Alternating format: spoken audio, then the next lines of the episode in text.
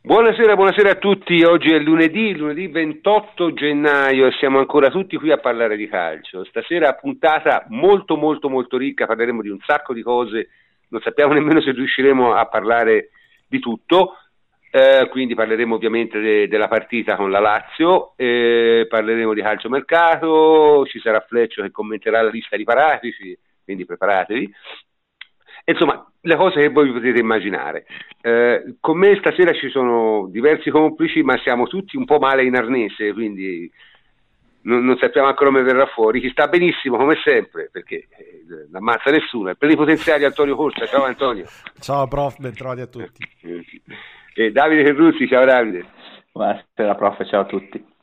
Francesco Angianopoli, ciao Francesco. Ciao prof, buonasera a tutti. E Jacopo Alzorini, ciao Jacopo. Ciao prof, buonasera a tutti. E eh, infine abbiamo una sorpresa, abbiamo anche Emilio Carri, ciao Emilio. Ciao prof, buonasera a tutti. Non l'abbiamo annunciato perché è in condizioni, lasciamo perdere come, ma ieri sera era a vedere la partita allo stadio, quindi non potevamo non usare il suo prezioso contributo. Bene, cominciamo subito senza indugio. Eh, ah, volevo dire, in fondo, in fondo alla puntata, in fondo alla puntata, come al solito, ci sarà l'approfondimento su Juventus Women, non sarà in diretta, Juve Women anzi, per essere precisi, non sarà in diretta, eh, come al solito lo troverete in coda al, al podcast registrato. Comunque, cominciamo senza indugio e cominciamo dalla partita eh, di eh, ieri che si può dire, diciamo, senza sempre essere smentiti, è stata probabilmente la peggiore partita dell'anno dal punto di vista estetico. Io ho giocato veramente male per 70 minuti, eh, in 20 minuti ha vinto, ha avuto, ha avuto 4 palle gol e ha vinto. Eh, questo dice che la Juve è estremamente superiore e che quindi alla fine, eh, secondo me, non esistono vittorie meritate, nel senso che alla fine l'ha persa la Lazio perché non ha saputo gestire il vantaggio e il difetto che ha sempre avuto e l'ha palesato chiaramente contro una squadra più forte di lei. Te penso sia d'accordo, no Davide? Sì, eh, la sculata la possiamo definire, comunque queste partite sono così. Eh, sinceramente era dai tempi di Juventus-Napoli eh, di aprile, attorno al 20, no? che non si vedeva la Juventus eh, con una, una, così grande difficoltà a produrre gioco, sebbene quella fosse stata una partita in cui si giocò male, ma anche gli altri riuscirono a combinare assai poco, mentre qui il migliore in campo della Juventus eh, è stato per lunghi tratti, anche a fine partita, eh, Scesni, il portiere che ha fatto comunque degli ottimi interventi. Eh, sicuramente in questo momento della stagione e a stessa missione dei, di Chiellini, ha parlato a fine partita, la Juventus ha caricato durante la settimana e quindi la condizione atletica mm, non è ottimale e i carichi si sono fatti sentire. Però obiettivamente la Juventus ha palesato altre difficoltà che sono da un punto di vista eh, merito anche della Lazio che ha cercato di prestare in maniera offensiva ed è riuscito a farlo in maniera anche efficace.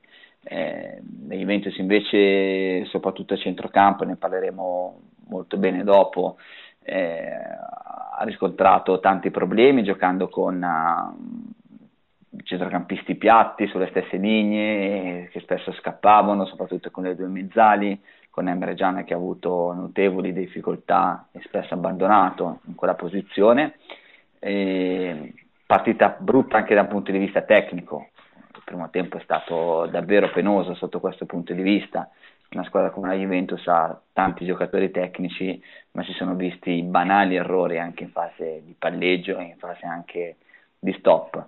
Eh, c'è stata anche nel primo tempo una reazione pessima alle situazioni in essere poste anche dagli avversari. Abbiamo visto un cambio che è stato quello tra Douglas Costa e Matuidi, perché la Lazio spingeva molto di più sulla loro sinistra e quindi sulla nostra destra, però non c'è stato quel cambio che stato, si è visto nella ripresa con Emre Can e Bentancur, eh, qualcosa che sarebbe stato potuto fare eh, già nella, nel primo tempo. Eh, anche nella difesa posizionale si sono viste delle difficoltà, eh, la squadra non, non, riusciva a difendere con, in maniera compatta e c'erano spazi per le linee in verticale con la, la Lazio che solitamente molto brava ad attaccare questi spazi con uh, Luis Alberto che ha fatto un, una buona partita anche con Correa. E quindi la Juventus ha sofferto, ha sofferto e, e, ed è stata fortunata ad essere sull'1-0 al settantesimo perché poi dopo la Lazio comunque ha avuto delle occasioni clamorosa quella di Immobile e non è, riuscita, non è riuscita a chiudere la partita. E poi dopo l'errore grosso della Lazio è stata quella di farsi trovare scoperta. I cambi sicuramente della Juventus eh, Bernardeschi e Cancelo hanno giocato, hanno portato qualcosa di utile. Bernardeschi ha giocato anche più tra le linee ma è stato molto bravo negli, negli eh, a spaccare la partita, e lo stesso si può dire per Cancelo, però la Lazio si è fatta trovare troppo aperta e alla fine ha pagato chiaramente questi errori e la sconfitta è figlia dei propri errori, quindi alla fine devono prendersela e se la prenderanno solamente con se stessi. Dal punto di vista loro non è sfortuna, è incapacità di chiudere la partita, di controllarle, mentre per la Juventus è una di quelle vittorie che non va Mm, secondo il mio punto di vista, eh, etichettata come non, la Juve non muore mai, la Juve se vince così vince sempre, è quasi imbattibile, perché capiterà, così come è successo con Manchester United in casa, di, di pareggiare o di perdere eh, gare in cui le hai dominate ma che poi dopo non riesci a controllare e a chiudere e commetti degli errori a Manchester, per esempio a Torino, noi siamo stati puniti su alcune situazioni, qua siamo stati bravi a punire alcune loro difficoltà, però c'è molto da fare, c'è molto da migliorare. Dal punto di vista della condizione atletica, chiaramente quella è destinata a migliorare. Questo pro- probabilmente porterà anche delle migliorie per quanto riguarda eh, la qualità tecnica, però dal punto di vista della disposizione e anche della scelta stessa degli uomini ci sono delle riflessioni da fare, secondo me. Ma io, mia, io, ho due impressioni. La prima è che questa partita era stata, secondo me, concepita come una partita di passaggio, perché la partita importante è mercoledì, come la vedo io. Vedremo mercoledì la Juve come giocherà e che tipo di situazione avrà, ma la mia impressione è che mercoledì la Juve giocherà una partita completamente diversa. La seconda cosa è che secondo me la Lazio ha fatto quello che fa spesso, e con la Juve lo fa quasi sempre, e perde quasi sempre, cioè quello di andare sopra ritmo, completamente sopra ritmo per un tempo. Cioè, la Lazio il primo tempo ha giocato a dei ritmi intenibili per loro. Questo gli ha consentito di creare diverse situazioni pericolose. Alla fine Chelsea ha fatto una parata, eh. comunque non è che la Lazio abbia avuto chissà quali palle gol. La palla gol migliore l'ha avuta nel secondo tempo, quella con Immobile. Quindi non è tanto un discorso di dire secondo me, non lo so, io l'impressione che ho avuto qui è questa, dal campo Emilio che si è visto. Allora, sono abbastanza d'accordo con quello che hai detto, anche perché ho visto l'allenamento di oggi, Manzukic sta benissimo, quindi è stato proprio risparmiato di netto per questa partita. Non so se avete visto Manzukic che salta due metri in allenamento per fare gol di testa, quindi secondo me stava bene, forse anche Piani ci sta abbastanza bene.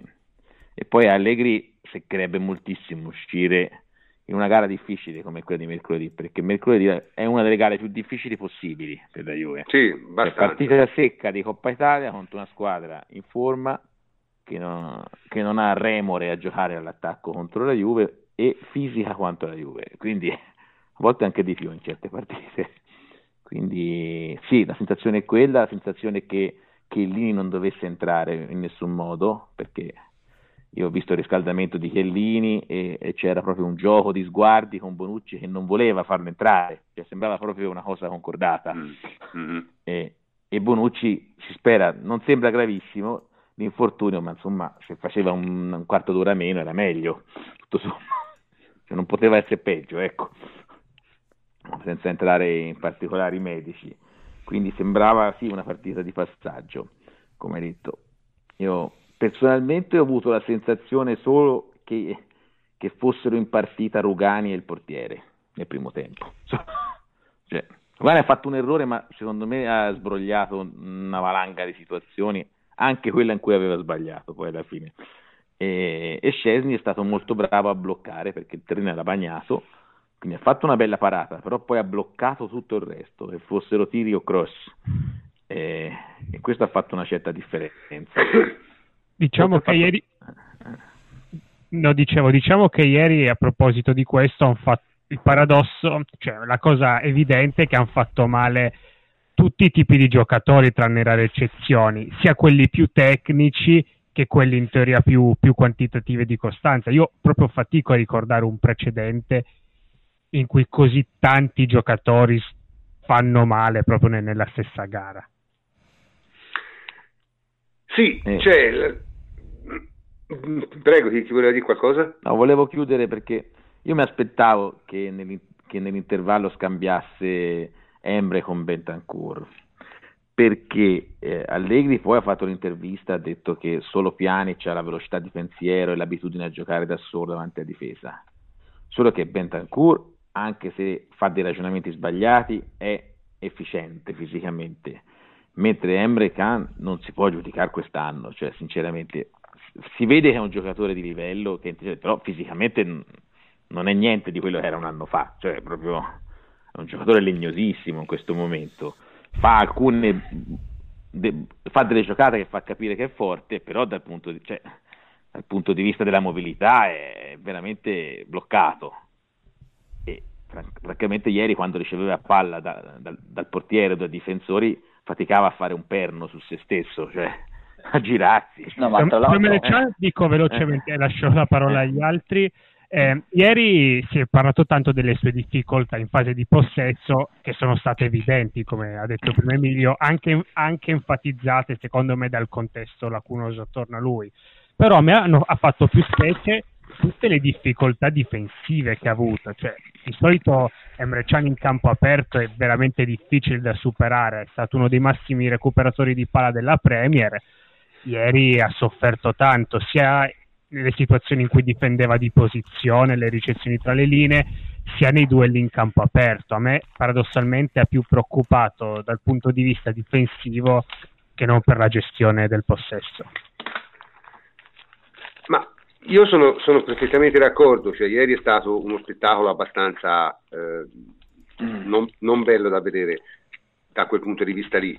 Io però credo che sia estremamente legato alla condizione fisica. Sì. Ieri sera nel primo tempo la differenza di, di condizione atletica, cioè, senza la Lazio andava il doppio, secondo me sono andati anche troppo, che poi alla fine hanno pagato, perché ovviamente quando te giochi contro una squadra che ha giocato peggio di te e in 25 minuti ti crea 4 palle gol, a grosse, cioè nel senso eh, eh, vuol dire che qualcosa anche te hai sbagliato, perché se no non, è il solito discorso, si fa troppo si, noi si vedono le cose troppo da, da un punto di vista eh, unico, no?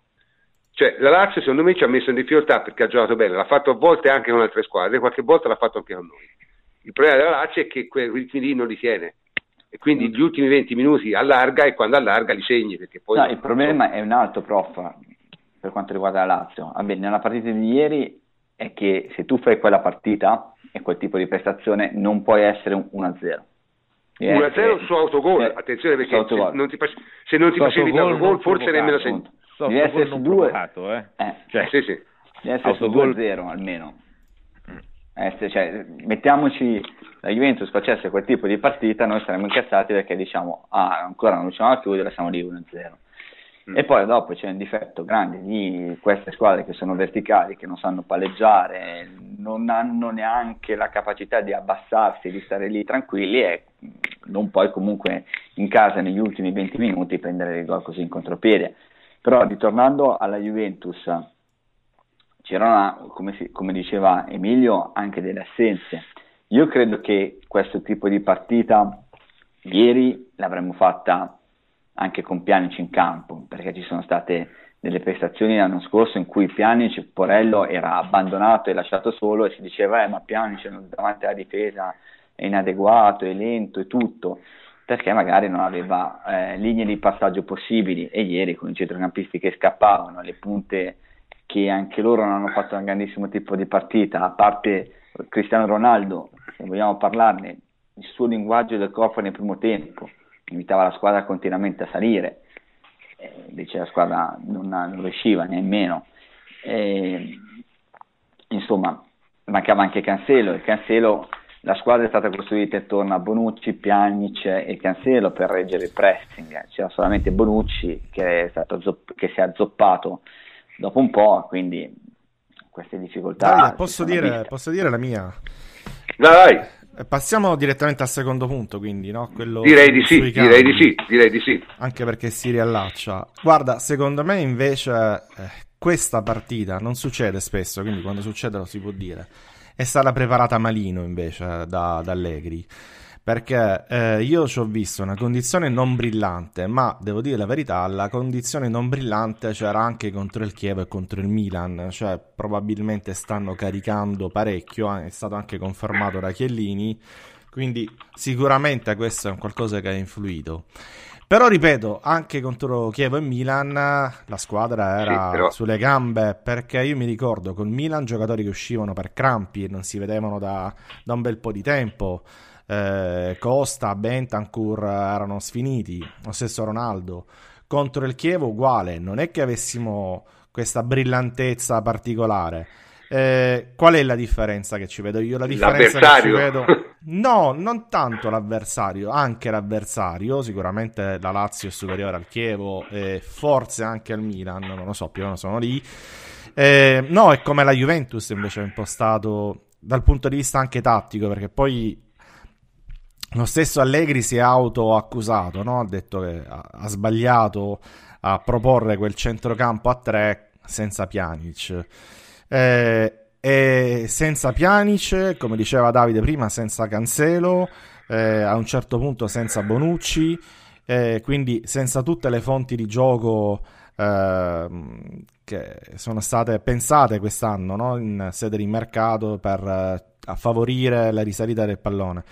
Eh, secondo me questa è una partita che si sarebbe dovuta, ma non questa, in questo periodo in generale, quello diciamo senza Mandzukic, eh, è una partita che si sarebbe dovuta affrontare in maniera diversa, con un centrocampo a due, perché è vero, Emre Can, brutta partita, but- bruttissima partita, ma Emre Can è lo stesso che tre giorni fa, sei, sei, giorni fa, è stato tra i migliori in campo nella partita contro il Chievo. Eh, è vero, Douglas Costa ha giocato una brutta partita, ma è lo stesso è stato il migliore in campo sei giorni fa contro il Chievo.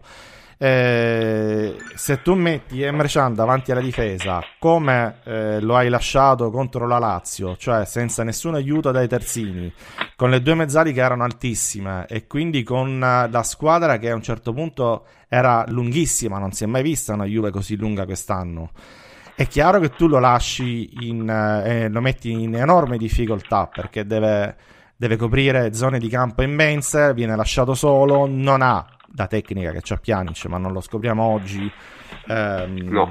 E quindi, e quindi, lo metti in difficoltà. Ma la stessa cosa ti posso dire per Douglas Costa: se tu lo lasci eh, così alto come era ieri, chiedendogli sempre solo l'uno contro uno, servendolo sempre in uh, uh, posizione eh, con palle statiche, senza mai cambiare campo, senza mai dargli un vero uno contro uno, eccetera, lo mandi in difficoltà. Eh, di Bala lo mandi in difficoltà se gli continui a chiedere di giocare nel 4-3-3 perché la verità è quella.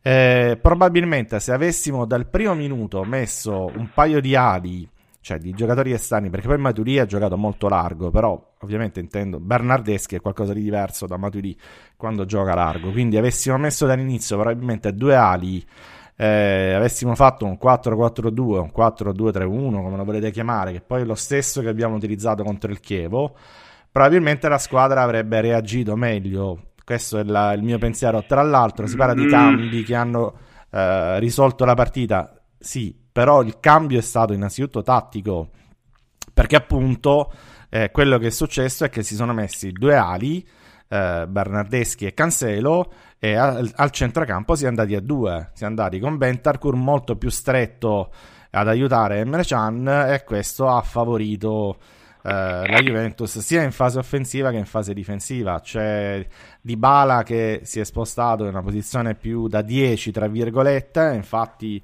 era lì sul, sul primo gol eh, libero in aria. Insomma, sono tutte queste. Diciamo che la Juventus, quando si è messa bene tatticamente, come nelle ultime partite, come lo stesso Allegri ha detto che avrebbe dovuto giocare, l'ha risolta. Poi probabilmente è una, è una casualità, sicuramente ci sono altre cause, c'era Lazio che è calata fisicamente perché aveva fatto un primo tempo irreale, tutto quello che volete, però secondo me anche questo non è soltanto il cambio secco giocatore per giocatore, è proprio il cambio tattico che, che Ma, mh, può anche darsi, nel senso, voglio dire, non, non tutte le formazioni vanno bene No, vabbè, com- come, come, la cioè, sbaglia all'inizio, poi la, la, drizzi e la sistemi nella ripresa, sì. è quello che deve fare l'allenatore, no? No, ma poi esatto. soprattutto ogni formazione ha le sue esigenze, cioè se tu giochi con un 4-3 contro una squadra che pressa altissimo e fa moltissima densità centrale, tu devi avere un 4-3-3, un centrocampo che fraseggia. e ieri la Juve e lo, lo, vediamo in molte squadre che giocano 4-3-3 e, e dal pressing alto escono fraseggiando quei 300 campisti e quei due terzini.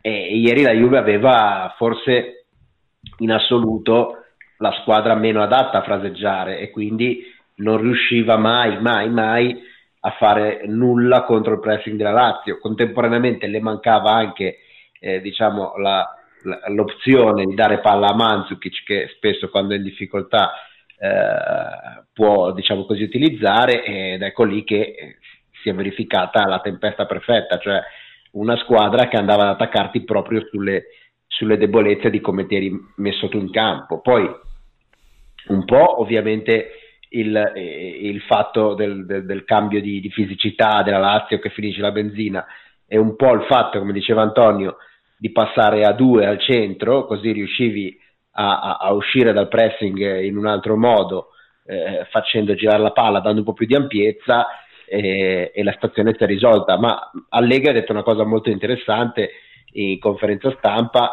che sostanzialmente ha detto con Pjanic possiamo giocare a tre, senza sarebbe meglio e sarà meglio d'ora in poi giocare a due. E secondo me più in generale contro squadre che ti lasciano giocare è più opportuno che la Juve giochi a tre perché riesci a essere più efficace eh, in costruzione contro squadre che cercano di non farti giocare e ti aggrediscono potrebbe essere in generale più utile giocare a quattro eh, perché ti permette di far girare la palla meglio, di uscire meglio eh, dalla difesa. Poi al contrario, con, con, la difesa a 4, col centrocampo a 4, poi magari fai un pochino più fatica ad arrivare in zona gol perché sei un pochino più prevedibile però giochi meglio con chi, con chi, ti viene a prestare alto. Francesco, avremo tempo di parlarne, ma hai descritto l'Atletico Madrid per caso? Eh no, esatto, esatto. Eh, poi sai, con l'Atletico è difficile, è difficile, anche perché è una squadra che può giocare in molti modi diversi, quindi bisogna vedere anche ah, quale Atletico vedere. Però in linea di massima, secondo me, Allegri con l'Atletico sceglierà come ha sempre fatto, se ci pensate bene, nelle partite eh, nella maggior parte delle partite delicate in Champions alla fine le due linee da quattro sono, sono sempre il, il, rifugio preferito da Allegri, ma perché in Europa tutti tendono a giocare, tendono a giocare a ritmo più alto e a pressarti un pochino di più e quindi diventa naturale giocare in quel modo lì. No, più che altro sì, sì. in questo momento, eh, mh, soprattutto quando devi palleggiare, eh, Matuidi è a disagio. E Matuidi è un giocatore che, per come lo stiamo utilizzando, è un giocatore che scappa sempre. Allora, è fondamentale perché fa da collante tra le varie fasi, è in chewing gum, è ovunque. Però questo essere ovunque e questo spesso scappare con il pallone eh, crea delle difficoltà. E troppe Davide, volte Davide se tu nel... riesci a far salire il pallone uno che ti va scappa subito va benissimo, ma se non ci... Ma lui scappa... Ma lasci, no, lasci, solo, lui... lasci, solo, il centrale se, se scappi eh, e la palla scappa non, sempre. Lui scappa con la palla che non ce l'ha ancora Emre Can, per dire, esatto. davanti alla difesa e scappa e quindi questo ti crea notevoli difficoltà. E, e per dire, nella partita di ieri il correttivo che si è visto nel secondo tempo, a mio avviso, è arrivato in maniera ritardata, perché si poteva già correggere nel primo tempo. Eh, però eh, il Matuidi anche visto come esterno sinistra, eh, di sinistra. Ti va a creare delle difficoltà. Perché poi dopo ci sarà sempre Dybala che sarà costretto a, ad abbassarsi notevolmente. E sarà l'unico a fare quasi da cucitore tra il centrocampo e l'attacco e a volte abbassandosi anche da mezzala. Perché in quella formazione poi di solito gioca Mandzukic insieme a Ronaldo e quindi hai una buona tenuta difensiva ma è, inizia a essere un po' più in difficoltà per quanto riguarda la creazione di gioco. Eh, e quindi per come si sta evolvendo eh, in questo momento la stagione, per co- quello che ci aveva già detto nei mesi precedenti, ehm, la Juventus si è sempre difesa quando ha funzionato bene con due linee da quattro e non con uh, tre giocatori davanti che magari non rientrano, perché questo contro squadre di livello è molto complicato da reggere. Ed ha, e ha funzionato quando oltre a Bala c'era anche un altro giocatore eh, che venisse a fare da raccordo con il centrocampo, a giocare quasi negli spazi di mezzo. Ieri si è visto molto bene quando è entrato Bernardeschi, perché Bernardeschi di Bala si sono posizionati eh, nei corridoi centro-sinistra e centro-destra e la Juventus ha avuto un po' più di linee di passaggio, soprattutto in verticale. E questo è qualcosa che dobbiamo cercare di andare a fare probabilmente con una mediana 2 che può essere Pianici Bentancur o Pianici Emre Can Pianici può momento, giocare benissimo lì tra l'altro eh. lo ha fatto due anni Ma fa dunque a, a, me sembra di capire però che voi volete andate di nuovo verso un 4-2-3-1 come interpretazione favorita eh. sì Guarda, prof, io sono combattuto perché ne avevamo anche parlato nel podcast di, di estate. Sì proprio mi sognavo la, meda- la mediana Chan Pjanic perché li trovavo, oltre che di un valore assoluto alto, molto complementari e compatibili, si completavano a vicenda. Va detto che Bentancur e Matuidi finora hanno ottenuto un rendimento elevatissimo che cioè, se fossi l'allenatore ci penserei molto prima di, di lasciarli fuori, Bentancur soprattutto. Quindi hai, hai scelta, comunque hai sempre la certezza di avere un 11 di, di alto, un centrocampo di grandissimo livello. Sì, anche secondo me mh, è anche un po' quello. Io ripeto, io sono, sono molto, sono molto in, in, dubbio, ma credo che alla fine poi forse il ragionamento corretto è quello di, di dire dipende un po' dalle partite, dipende un po' da, dal... Eh, probabilmente in Champions League è più efficace giocare con il 4-2-3-1 perché alla fine lì devi fare un altro tipo di gioco. Un campionato, vabbè, il campionato dipende, insomma. Per esempio contro, la, contro, l'Atalanta non credo giocare 4-2-3-1 sia una grande idea, ecco, per esempio. Può darsi mi sbagli, ma non, io non sono un tattico, però la mia impressione è che non sia una grande idea. Invece dal punto di vista, diciamo, del, del, dei giocatori, no? abbiamo avuto questo infortunio di Bonucci che, io lo dico, qui mi sbilancio, mi pare non sia gravissimo. Cioè, l'idea è che non sia gravissimo, è una distorsione, avrà per tre settimane, quattro settimane. Secondo me per, per, la partita di Champions League ce la fa benissimo, ma in ogni caso Rugani, abbiamo Rugani, eh, Rugani eh, insomma è pronto. No Jacopo? Sì, e sono, anche se mi dispiace per Bonucci, sono anche contento per Rugani, perché dopo anni che ha fatto la riserva senza quasi rompere le scatole e si è sempre fatto trovare più pronto quando veniva sì, chiamato. Comunque una cosa va detta però, noi si dice Rugani riserva, se ti guardi i minutaggi in fondo degli anni li ha sempre avuti, eh, però. Cioè, se guardi il minutaggio, sì, però non è che ne ha avuto... Sempre in certi contesti, però. Proprio. Certo, è vero, è vero. Però comunque noto che se c'era... Il contesto è che c'erano titolari più forti di lui, eh. No, no, ma non ho detto che non se lo meritasse, però comunque che il suo minutaggio era effettivamente il contesto in cui giocava era quello della eh, no, no, dicevo il contesto, il contesto sì. che c'ha i migliori difensori del mondo. No, assolutamente. Eh, però va detto che già dallo, dal finale dello scorso anno, quando veniva chiamato in causa, dava sempre più fiducia, sempre, l'ho trovato sempre più malizioso, sempre più attento anche a protezione dell'area, sempre migliore nel contrasto fisico, che era un po' il suo punto d'Achille, no? l'uno contro uno fino a qualche tempo fa.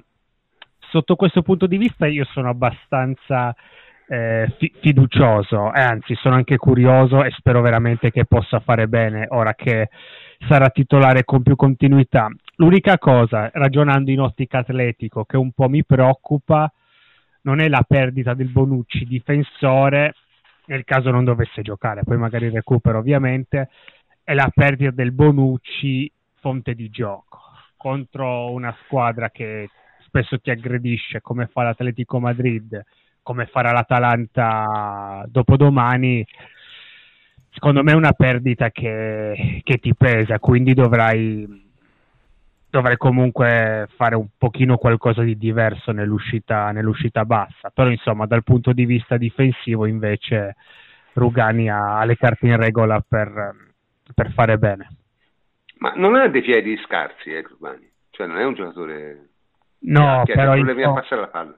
No, però... Gli manca anche su quello il carattere, in un certo senso, cioè non ha il coraggio di fare determinate giocate, la sfacciataggine, anzi... Ma il carattere o l'esperienza, Francia, perché ad esempio Chiellini il... ah, no, certo, certo. è uno che è migliorato tantissimo a furia di giocare in quel contesto, a furia di vedere come deve fare, come deve fare alla fine è diventato quasi sì, affidabile. Che poi, no, beh, che... Chiellini, Chiellini è la dimostrazione, però sai Bonucci è Bonucci perché sì, Bonucci diciamo, è, nato, Bonucci, sì, lo è sempre stato, cioè il gusto del passaggio difficile c'è sempre eh, avuto. Ma Bonucci ce ne so pochi. Anche quando, giocava, anche quando giocava complessivamente male, ecco, quello non lo puoi avere. Rugani sicuramente i piedi ce li ha. È, ecco. più, è più lineare nelle giocate, comunque come faceva Empoli al massimo eh, dava il passaggio dietro la linea avversario che c'era sempre l'inserimento, c'era sempre il riferimento tra le linee, però Bonucci, come diceva prima Francesco, ovviamente la squadra che può disporre di Bonucci si abitua,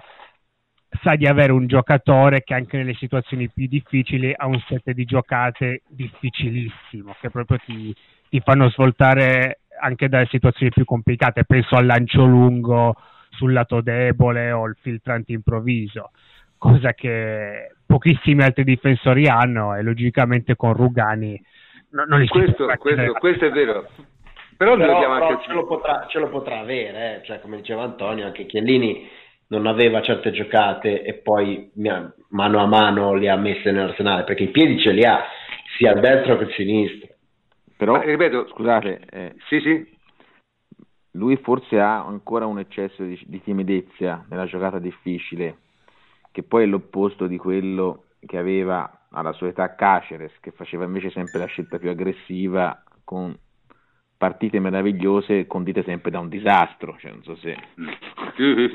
Mentre effettivamente Rugani quando fa un errore spesso rimedia, non è un caso, l'ha fatto anche ieri sera, insomma fa errori piccoli se li fa, certo non, non velocizza il gioco, però io ieri ho notato con molto piacere che nel primo tempo noi abbiamo giocato male, loro attaccavano da tutte le parti e lui ha giocato insieme a un compagno zoppo e è stato veramente superiore alla, alla media attesa, cioè perché Bonucci era, non era in grado di fermare un pallone ieri. E soprattutto Emilio, nonostante un centrocampo deficitario sì, che non l'ha protetto bene, quindi secondo me va valorizzata la prova di Rugani. Ma, ma, sai, ma ma volevo dire, le sue caratteristiche hanno permesso anche a Scesni di ricevere un solo tiro difficile, perché io sapete che non ho, questa, non ho, mai avuto troppa stima del modo di giocare di Benassia. Secondo me, se ieri c'è Benassia al posto di Rugani, nel primo tempo li prendi il gol perché magari salvava due palloni, però eh, non, non, era la partita da mettersi a attaccare a destra e a sinistra degli attaccanti. Rugani ha fatto sempre la scelta prudente e alla fine eh, sono venuti fuori i limiti offensivi della Lazio. Perché Dugani fa sì. sempre la scelta prudente, anche quando difende, anche se lo metti in mezzo a due che, che dialogano.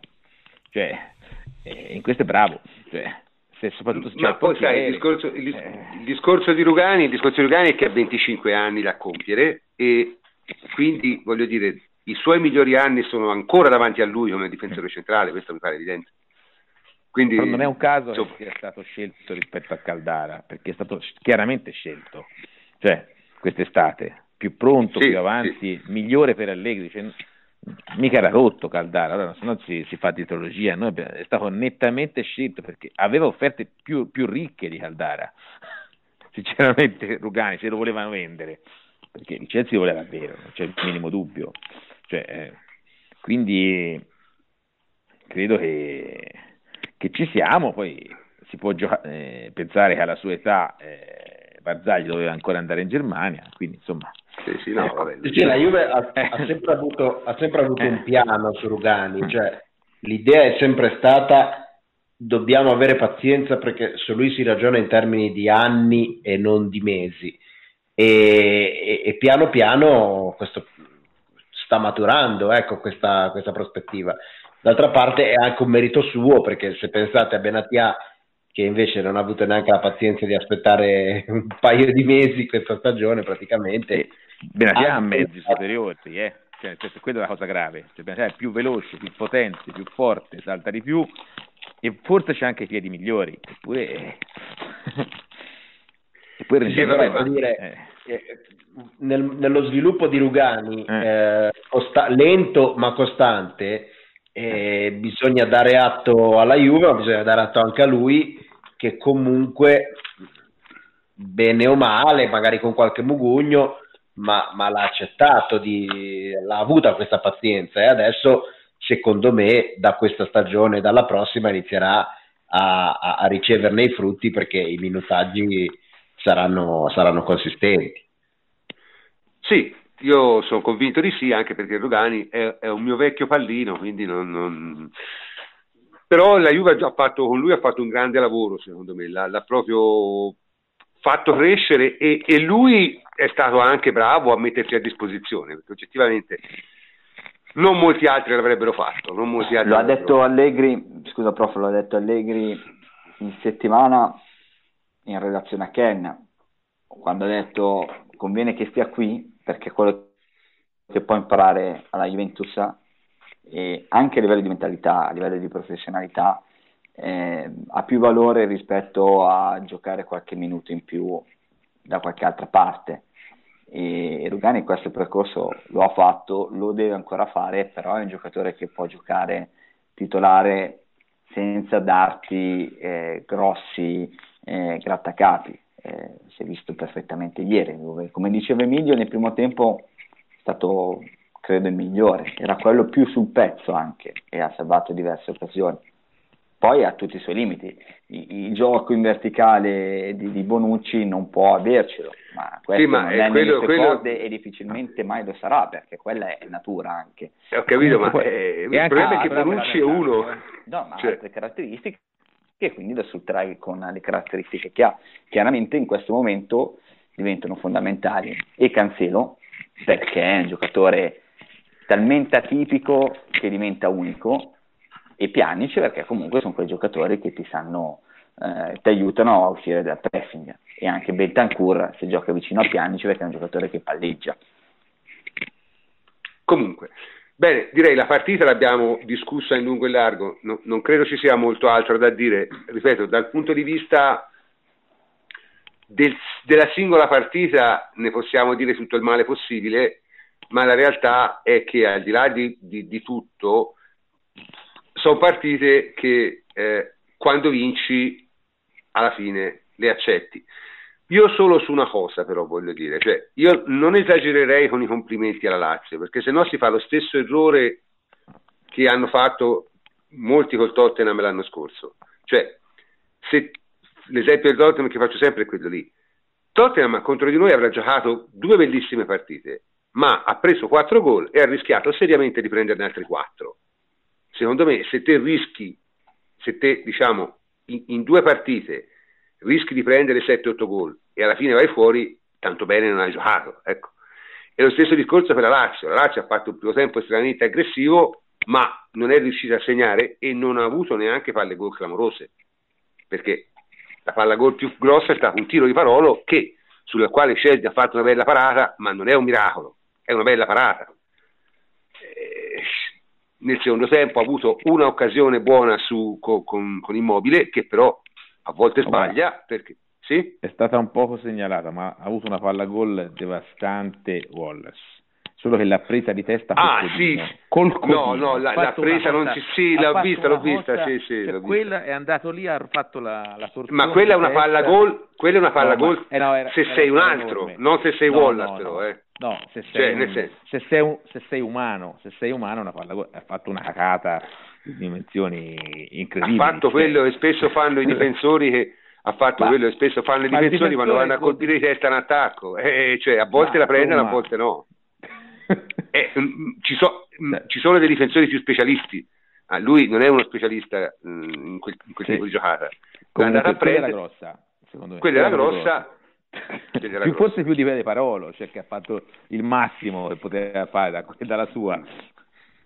Sì, E- quel colpo di testa effettivamente, però sai lì è il solito discorso, è- è- dire, se capita Wallace non ci fai neanche caso, perché ti aspetti che faccia una nazzata eh, Ma gioca bene. Wallace, eh? E soprattutto Sì, sì. Bastos ha giocato bene ieri. Ha giocato meglio Bastos Bastos. bene. Wallace, Wallace ha Sì. avuto, Wa- Wallace ha avuto Mm. dei santi alla sua perché ha preso due volte la palla di mano, nemmeno una, due volte la palla con le mani in area e diciamo non è successo niente, mm, ma avuto fortuna Vabbè, perché ma... No, eh, dipende da chi trovi, è il solito discorso, dipende da chi trovi anche. Comunque in ogni no, caso ormai... la palla di mano in aria, mh, se non ti ci va è meglio, ecco, col, col- col vento che tira. In ogni caso, eh, io quindi non mi sprecherei troppi complimenti sulla Lazio. Diciamo che la Juve ha fatto una brutta partita condizionata soprattutto dalla condizione fisica e da una formazione diciamo, iniziale che qualche problematica l'ha avuta, l'ha detto lo stesso Allegri, quindi si può dire tranquillamente anche noi. Quindi diciamo, chiudiamo un attimo sulla partita della Juve perché tanto fra tre giorni c'è un'altra e avremo tempo abbondantemente di verificare se ciò che abbiamo detto stasera eh, corrisponde in qualche modo alla realtà. Eh, volete fare qualche previsione? Dico, apro un attimo prima di cambiare argomento. Volete fare qualche previsione sul tipo di formazione che- con cui affronteremo l'Atalanta? Chi se la sente? Mm. Vabbè, Perin, Sì. eh, Cancelo, Mm. Rugani, Chiellini, Alexandro, Pjanic, Bentancur, Matuidi, eh, di, di Bala, Ronaldo, Mandzukic. Sì. Perché secondo me giocare al centrocampo a due contro l'Atalanta non è una grande idea, eh? Cioè, Secondo me gioca Bernardeschi, poi ha detto bene tutto. Può darsi che giochi Bernardeschi Sì. all'inizio, sì, sì. Gioca Bernardeschi, forse anche al posto di me. Può essere. O addirittura di. Ronaldo, eh? potrebbe anche giocare al Mm. posto di Ronaldo e lo, mette- e lo usa come quando la fa- perché l'Atalanta potrebbe dopo un- un'ora pagare quello che ha in mente di fare.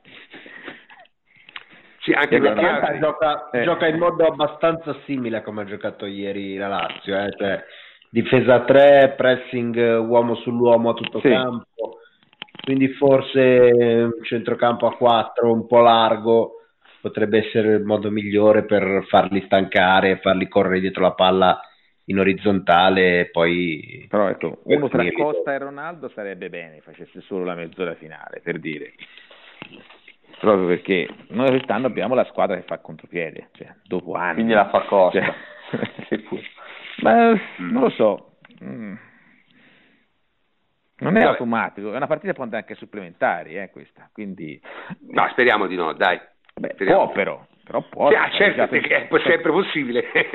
si è pareggiato in campionato, si stava perdendo, quindi una partita che Sì, ha sì, buone è- possibilità di andare a supplementari, anzi rispetto Sì, una è cosa- sicuramente, eh. è sicuramente Sì. diciamo, la partita col coefficiente maggiore di difficoltà che te hai in questi mesi insieme alle partite di CL, perché poi francamente cioè, io la trovo, io, per, per me è più difficile questa trasferta di quella di Napoli, ecco, tanto per essere chiari, insomma, io la vedo, io l'ho sempre vista così.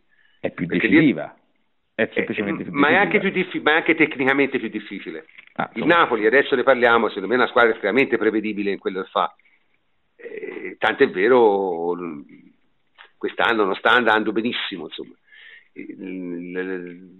Che vogliamo dire del Napoli? Ci, ci tocca in scaletta, Fletcher, ti è toccato a te. Il Napoli a meno 11, meno 11 sono tanti, eh, nonostante il, il percorso diciamo ottimo della Juve. Eh, Sì, sì, meno 11 sono tanti, ma sono più di quanti ne avesse il Napoli, comunque sono quanti ne aveva il Napoli due anni fa, per dire.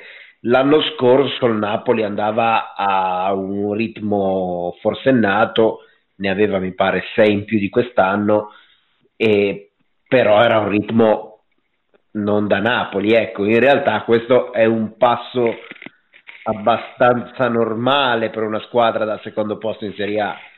Tanto è vero che ha a sua volta un, un vantaggio abbastanza comodo sulle altre, sia in termini di punti che, che tecnico.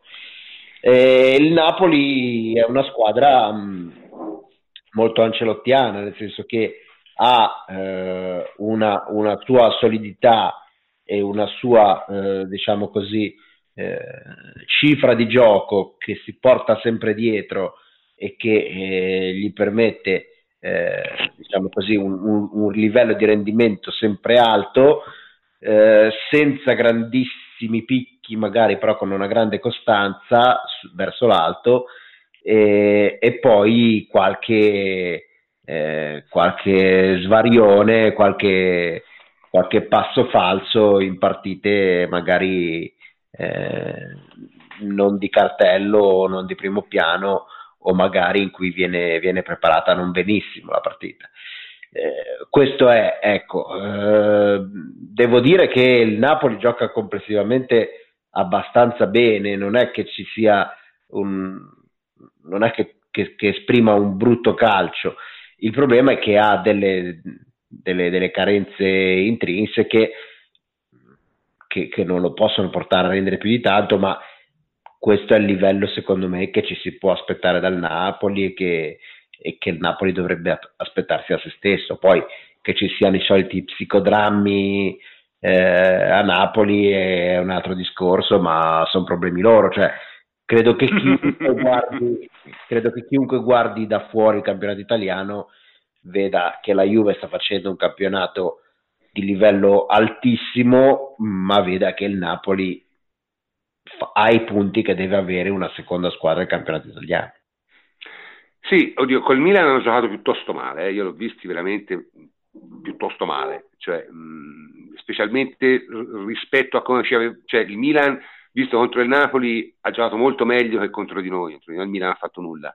Il, il, il, contro il Napoli, insomma, ma hanno giocato, hanno giocato, molto male sulla tre quarti, hanno giocato molto male Insigne, Mertens, però il, il Gio ha fatto girare palla in modo abbastanza abbastanza semplice contro il Milan, eh, ha avuto difficoltà, grandissime difficoltà a, a, trasformare il gioco in qualcosa di pericoloso, ma quello perché eh, sia Mertens che Insigne stanno avendo due stagioni, eh, cioè ognuno dei due ha una stagione estremamente sottotono.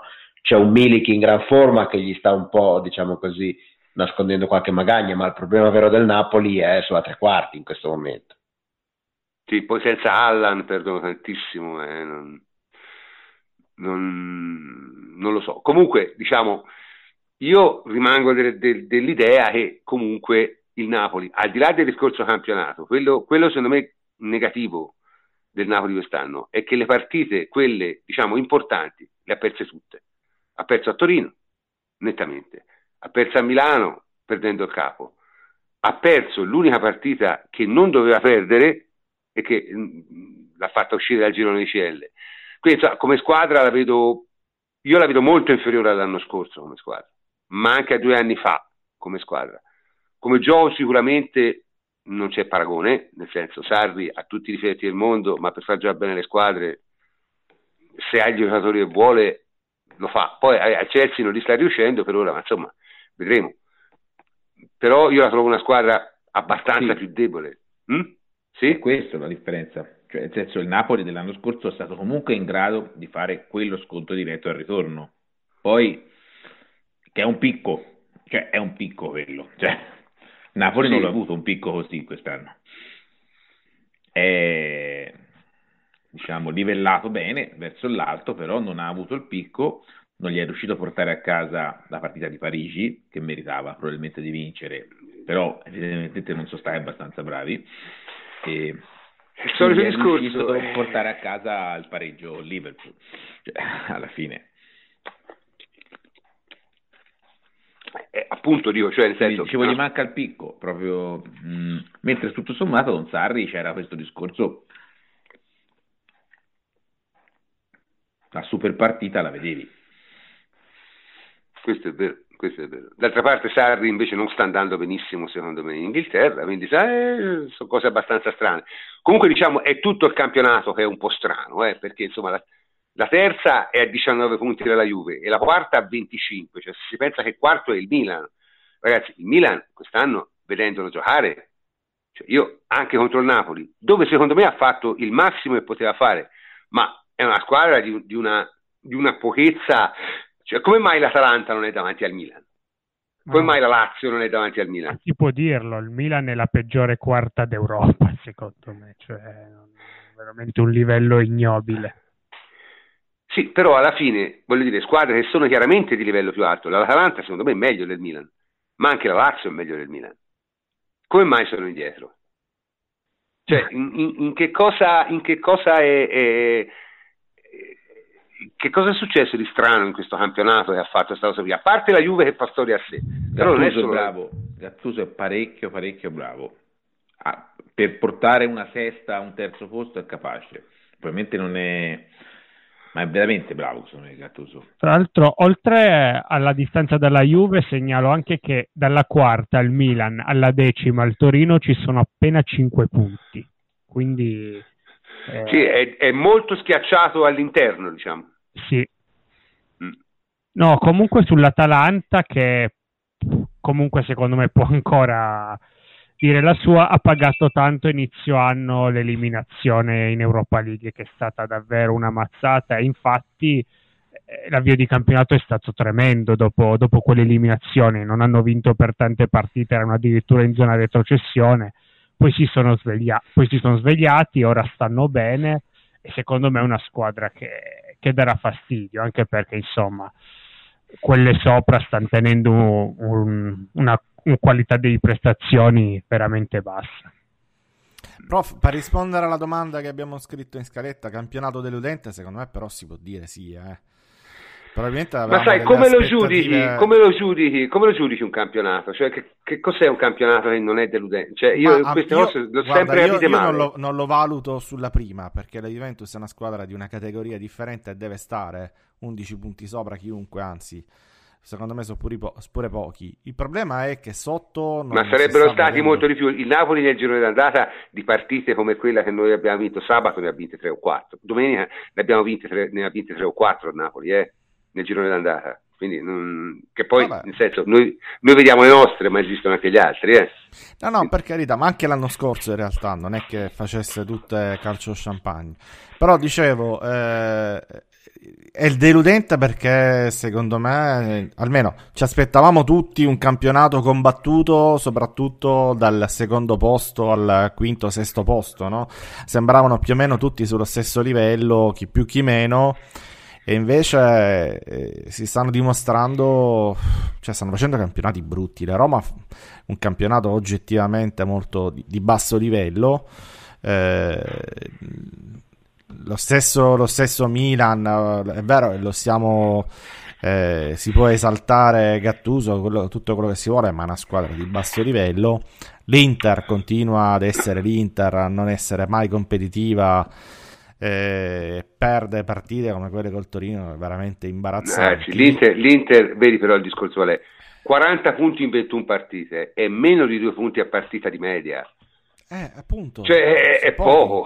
Eh, ma per quello dico deludente, perché le squadre che eh, avrebbero dovuto lottare fra di loro per mettere, mettersi pressione, cioè, togliersi un po' di punti, eccetera, ma alla fine se li stanno togliendo, ma non fra di loro, con le piccole, cioè stanno facendo un campionato di basso livello. Non... Sì, però se, te, però se te pensi comunque, siamo d'accordo che è di basso livello, però eh, se te pensi che per il quarto posto Milan 35, Roma 34, Sampdoria 33, Atalanta 32, Lazio 32, Fiorentina 30 pure, perché ci sono pure loro secondo me. Eh, cioè, Dai, non ridisco, lì, cioè, è una cosa... Non è una e l'Inter, e l'Inter ne ha 40, quindi potrebbe benissimo rimanere coinvolto nel eh, casino esatto, con, esatto. conoscendoli. E si deve eh, totalmente so... mangiare le mani e la Roma perché è una rosa mm. tre categorie sopra tutte quelle. Sì, è vero, è vero. È vero. E la Roma se mantiene un rendimento non da 6,5 ma da 6 meno quarta ci arriva in carrozza perché cioè, non, non, c'è paragone nei giocatori, però insomma continua ad avere una debolezza interna eh, evidente. Ma secondo me è il campionato delle delusioni questo, cioè la, eh, Napoli, ma guarda, secondo me non si può dire deludente perché voglio dire, la Juventus è nettamente migliore, poi potevano fare un po' meglio, sì, probabilmente, però diciamo che in campionato sono dove devono Secondo essere. me in campionato il Napoli di- era difficile facesse meglio. Eh. Eh, Cioè, appunto, senso, sono, perché, dove, sono perché- dove devo- dovevano essere, insomma. Non, non- No, io mi aspettavo, di meglio in Champions League. Ah, no, io parlo di Napoli, ecco, devo campionato. sincero. campionato. L'Inter è nettamente sotto, cioè, secondo L'Inter me nelle sì. aspettative sarebbe dovuta essere un Inter da secondo posto, comunque che, che, non lo so, Sì, sicuramente con, perlomeno- con il ha Napoli una quantomeno. gravissima eliminazione poi è l'Inter. Cioè l'Inter era qualificata dopo una giornata, dopo due, ma straqualificata in Champions, cioè ha buttato via una cosa enorme. Eh, però, Cioè, però vedi Emilio, cioè, quando nel momento in cui devi fare risultato e non puoi assolutamente sbagliare, alla fine il livello assoluto viene fuori. Cioè, il Sì, Tottenham aveva mi- avrà mille difetti, quello che vuoi, ma una squadra più ma non si è qualificato il Tottenham, si è, si è- si è sparata all'Inter. Cioè, Eh, ma è la cioè, stessa cosa. cioè, Cioè, a certi cioè, livelli, quando de- devi assolutamente fare punti, non puoi più sbagliare, il, valore assoluto viene a galla. L'Inter è una squadra inadatta a certi palcoscenici e, e si è suicidata. Comunque, prof, dicevo, oltre alla- all'Inter c'è la Roma che dicevamo che sta facendo un campionato veramente deludente, se vogliamo anche la Lazio, perché la Lazio era in, eh, in- in condizioni, cioè quando gli recapita di più, di, di nuovo, di, di avere degli avversari di così basso livello, invece ha dimostrato di non essere costante soprattutto con... eh, con le piccole, e non lo so, il- lo stesso Milan, vabbè, il Milan non gli so dire nulla perché fa veramente schifo.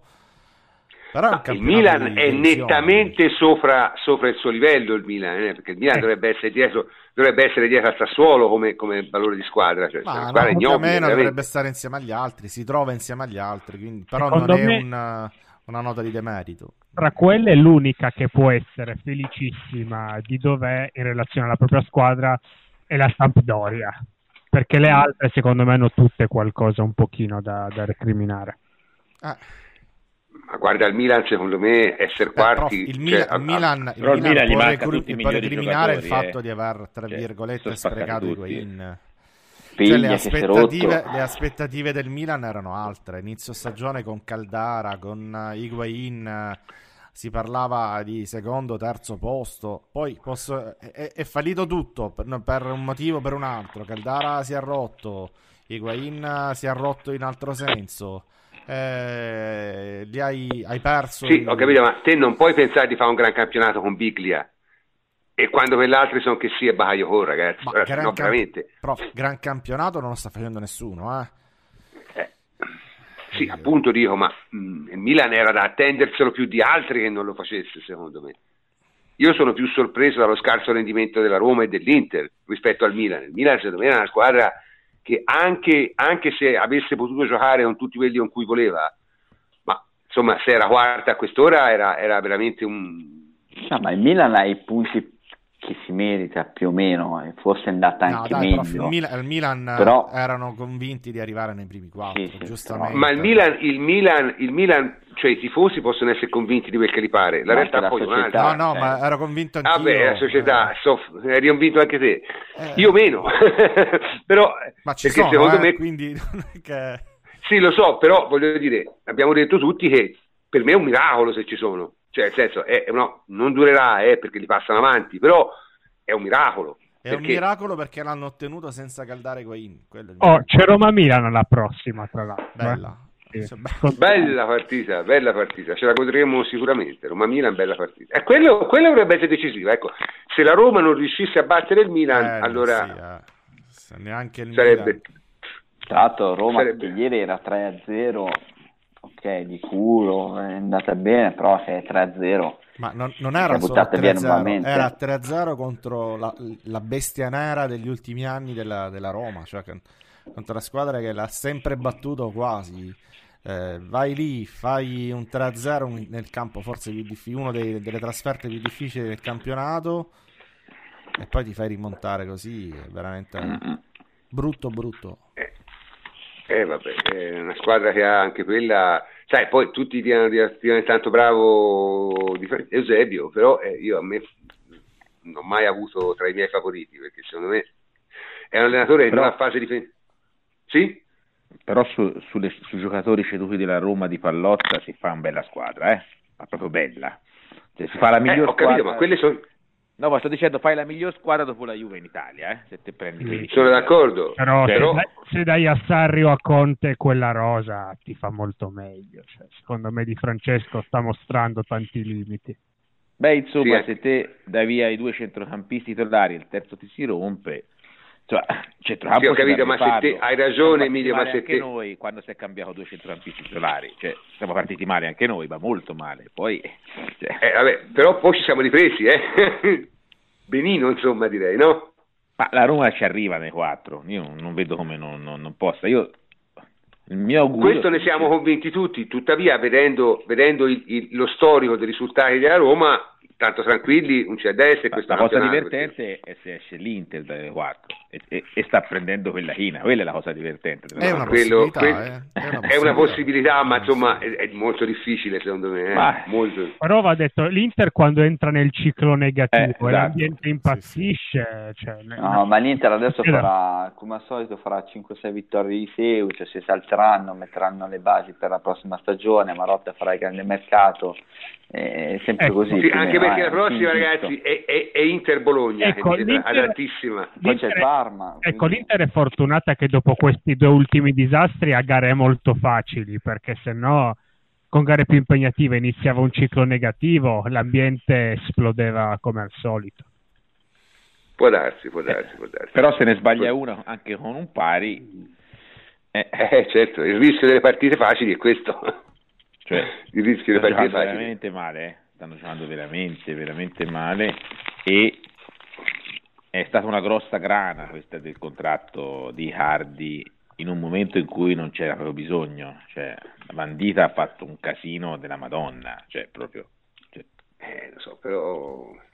cioè, perché poi veramente nell'immaginario viene quasi l'idea che questo si rimette a segnare quando lo pagano, cioè, eh, perché, cioè, nel momento in cui Icardi stava giocando benissimo, perché stava giocando, veniva da due Molto mesi bene, sì. di gioco, questa se ne esce con una storia, cioè, nel senso, fuori, fuori periodo, fuori stagione, fuori tutto, cioè, nel senso, con tre anni e mezzo di contratto davanti, campionato in un certo mo- momento della stagione, hanno fatto sta follia, cioè, Eh, vabbè. Sabato prossimo, Eh. prof, c'è Napoli-Sampdoria. Anche a proposito di Bella partite partita, molto belle. bella partita. Bella partita, io so- sono... sono di- Vogliamo dire due parole su Quagliarella, veramente è encomiabile. costretto ad andare per il record, Eh sì, e quindi ci dovrà provare. Quagliarella. Vabbè, ma le ragioni per cui non tornava a Napoli poi si sono sapute, eh. quindi non è Sì. che... No, no, ma lui ci andava Eh. sempre. Lui i gol gliel'ha fatto Eh. anche da Juventino, ne ha fatti un Sì, paio, sì. quindi non è quello.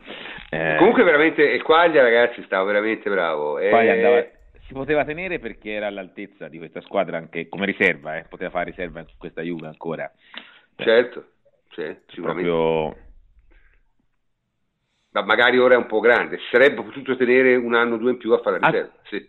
Quagliarella ha segnato tanto in carriera, tutti gli anni, tranne i due in cui ha giocato per Conte.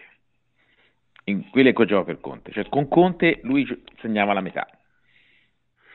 È perché evidentemente doveva fare una- un qualcosa che, che cioè, non particolare-. Esatto, cioè proprio era una cosa di incom- Allegri non l'ha avuto neanche un giorno, Quagliarella, non lo so se poi magari, gli piaceva Mhm. a provarlo, però Eh, anche prima di poi- venire alla Juve, alla Samp, alla- all'Udinese, Quagliarella aveva una bella media gol stagionale, non solo gol belli, ma ne faceva tanti e poi ha ripreso a farne tanti. Cioè, Sì, sì, ma è vero, aveva...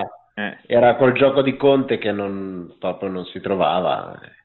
Capita, capitano. Così com- Cioè- come ci sono le affinità elettive tra, tra allenatori e giocatori, ci sono anche quelli che non vanno proprio. sì.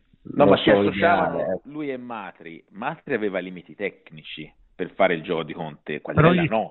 Cioè, discorso... No, infatti la differenza è che Matri quegli schemi che chiedeva alle punte li, li provava a fare, poi Matri aveva uno stop che era un tiro in porta praticamente, quindi eh, faceva errori tecnici evidenti. Quagliarella, soprattutto quel Quagliarella, non chiudeva il triangolo, riceveva palle e pensava già a tirare in porta. Era un qualcosa che a Conte mandava, mandava in bestia. Come diceva Francesco, ci sono giocatori, allenatori che non si trovano perché eh, sono su due piani diversi. Succede. Bene. Dunque, allora, è arrivato il momento di fare il cambio proprio di, di, soggetto, cioè di parlare un po' di altre cose. E Jacopo, te avevi detto ci dovevi lasciare, se ci vuoi lasciare noi ti salutiamo. Sì, infatti, avevo scritto proprio in chat adesso. Un saluto okay. a tutti, buonanotte. Ciao, ciao, Jacopo. Ok Jacopo, buonanotte, ciao Jacopo, ciao. Allora, siamo rimasti eh, in cinque e possiamo cominciare a parlare di calcio mercato. Vai. Allora, no. stasera è ufficiale l'addio di Venatea uh, che andrà a giocare per l'Alsticazzi, che non si riesce a capire che sia, e, e pagano bene però, eh. Sì, pagano molto bene, pagano molto bene. Le cifre ufficiali sono 8 milioni più 2 di bonus, eh, il che mi fa pensare che siamo intorno diciamo, al residuo 100.000 euro più, 100.000 euro meno, siamo intorno al residuo di, come si chiama, di ammortamento. Eh, pare, pare che il sostituto sia un giocatore che io personalmente adoro, che è Caceres, al terzo, al terzo diciamo, blocco alla Juve. Allora, io dico subito la mia, poi la parola a Davide. Allora, chiaro che Caceres è un giocatore che ha mille problemi, mille difetti, però Caceres ha una cosa. Caceres è veramente il giocatore che te puoi mettere una finale di Champions League e può essere il migliore in campo, così come lo puoi mettere in campo in una partita qualunque e ti fa delle puttanate incredibili. È un giocatore particolare, è un giocatore particolare, e anche una testa un po' particolare. Personalmente io non sono dispiaciuto di vedere la Juve, ma è probabilmente un fatto più di mio, di, di, di eh, come si dice, di personale che, che, sì, affettivo e di valore tecnico. Io sono anche convinto però che la Juve a quel tipo di giocatori li fa bene, eh? Perché quello, quello, è un giocatore che se lo mette a giocare insieme a gente che sa giocare, poi si salta. L'incognita è quella fisica, però gli hanno fatto le visite, sono durate anche tanto. Davide. Sì, allora... Eh, sono in corso riguarda... visite, no ancora. No, no, sono, fi- son no, finito. Sta facendo, visi- sta facendo, altre visite in questo momento. Sta, sta visitando tutti. No, sta visitando, no, eh. ma, no, no, ma questo lo mettono sotto chiave. Eh. Cioè, non gli danno le chiavi della macchina. Non... Vabbè, allora, per tornare un attimino seri, beh, eh, è chiaro che Benatia era un giocatore scontento e lo era da quando la Juventus è andata a prendere Bonucci, perché comunque stiamo parlando di un giocatore che era titolare la scorsa stagione e che poi si è trovato nuovamente panchinato, perché nelle scelte eh, dei primi mesi Allegri ha puntato quasi eh, in maniera esclusiva su Bonucci e Chiellini, quindi per un, un, giocatore con un temperamento caratteriale molto forte come Benatia, perché non stiamo parlando né di un ragazzino né di un, di un uomo o magari mite che può dire ok mi ritaglio il mio spazio, mi ricostruisco. Scusate, sento, sento, dei, dei, dei grascidii, quindi un po', atten- un po' d'attenzione perché mm, è un po' disturbata. Fate attenzione con i microfoni per favore. Anzi, spengete i microfoni così almeno sta prima. Vai Davide. Stavo dicendo, è un giocatore che quest'anno in campionato ha fatto 5 presenze, ha giocato 450 minuti e una in Champions League, 90. Eh, quindi sicuramente da 1754 della scorsa stagione ad essere titolare anche in Champions e ti ritrovi, perché aveva fatto 8 presenze l'anno scorso in Champions, ti ritrovi a, essere, a giocarti il posto con Rugani, hai creato un giocatore scontento. E non è stato neanche gestito nel migliore dei modi, perché comunque c'è stata poca rotazione, poco turnover e quindi sempre con due giocatori Benatia ha chiesto la cessione. E in quel momento la Juventus ha, si è trovata un po' a correre, a trovare una soluzione e ha preferito andare su quella di Caceres perché l'ha spiegato anche Allegri, un giocatore che già conosce, un giocatore che conosce la lingua, eh, la lingua non ha, ha tempi di inserimento veramente ridotti al minimo cresce Rugani, avrà più spazio lui, però Caceres è un giocatore che noi ci ricordiamo in una determinata maniera, ma è un giocatore che l'anno scorso ha fatto 20 presenze tra Verona e Lazio, quest'anno ne aveva fatti 4 in campionato e 4 in Europa League. È un giocatore che è utile, bisogna vederlo in una difesa 4. Quindi la domanda, Benatea via, Caceres dentro, ci guadagniamo a livello assoluto? No, ci perdi perché vai a perdere un giocatore più forte, più com- anche più pronto. Caceres è un giocatore che ti può andare bene come quarta alternativa, è un giocatore che può restare l'anno prossimo magari al posto di Barzagli, ma a livello di, di, di valore proprio mh, ci perdi. E quindi è, è, da vedere, devi sperare che Rugani cresca eh, ancora di più, che, che, sia pronto a giocare più partite e soprattutto che, che Nini Bonucci, eh, tolto questo infortunio, stiano bene, perché altrimenti qualche rischio vai a correre. Ma dunque, Allegri ha detto che lui farà giocare, secondo me lui, lui fa giocare De Sciglio centrale, non Caceres, eh? questo, l'ha, questo, l'ha, un po' anticipato. Cioè Caceres no, dovrebbe... No, ha detto un'altra cosa però, eh. ha detto che, che detto? se mancano i centrali il primo sarebbe stato De Sciglio, però ha detto anche che Caceres non lo vede come terzino in questa squadra, perché i terzini hanno altre caratteristiche, quindi secondo me farebbe proprio il centrale. Cioè i terzini... Io... Sono è più terzino Sì, sì. quadrato ha deciso per questa squadra qui. Cioè, sì, è vabbè, la, Juve oramai gioca, la, la Juve oramai gioca, gioca, gioca, Sì. gioca i terzini e sono ali, quindi lui ormai ha fatto questa scelta qui, ha quattro terzini, nessuno dei quattro, tranne forse De Sciglio, De Sciglio è l'unico terzino di ruolo che ha, ma ora è diventato anche lui terzino offensivo. Quindi, e, e- e- e Allegri ha scelto i terzini, devono essere terzini che attaccano, insomma, devono essere ali, non devono essere difensori. In questo senso, effettivamente, il Caceres eh, come centrale, come centrale, oddio, è un, sarebbe una bella. bravo. Il test è bravo, Sì. salta tanto e, e c'ha, e c'ha i tempi, ma magari viene, lo vede più responsabilizzato a fare il centrale, eh, perché comunque non è che può fare tanto coglione giocando centrale. La sensazione è che da terzino ogni tanto partisce. Sì. cioè eh. Prof, la sensazione è quella che ha detto Davide, ci perdiamo, eh, non ci prendiamo in giro perché Sì, però bisogna, no, bisogna Sì, però capire, bisogna però Caceres è capire- un giocatore che non gioca una partita da settembre, ragazzi. Eh, io Sì, ma no, questo secondo me, questo secondo me vuol dire poco perché non è un ragazzo, è un giocatore di esperienza, un giocatore sa come si fa a giocare, un giocatore che ha già giocato due volte nella Juve, non è questa la che mi sta a pensiero. La considerazione fu io un'altra.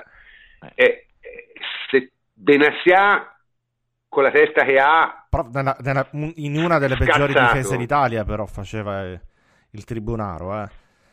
Cioè, non è che giocasse nel Liverpool, nella- nel Real Madrid, sì, però, Madrid, sì, nella però ragazzi, Ma poi- io sì, Nelle ultime squadra stagioni, di quella del Piero in Australia, eh? cioè, tanto per essere chiari. nelle ultime tre stagioni Cioè, Caceres ha giocato 37 partite e meno di 2500 minuti, cioè meno di una stagione in tre. Mm.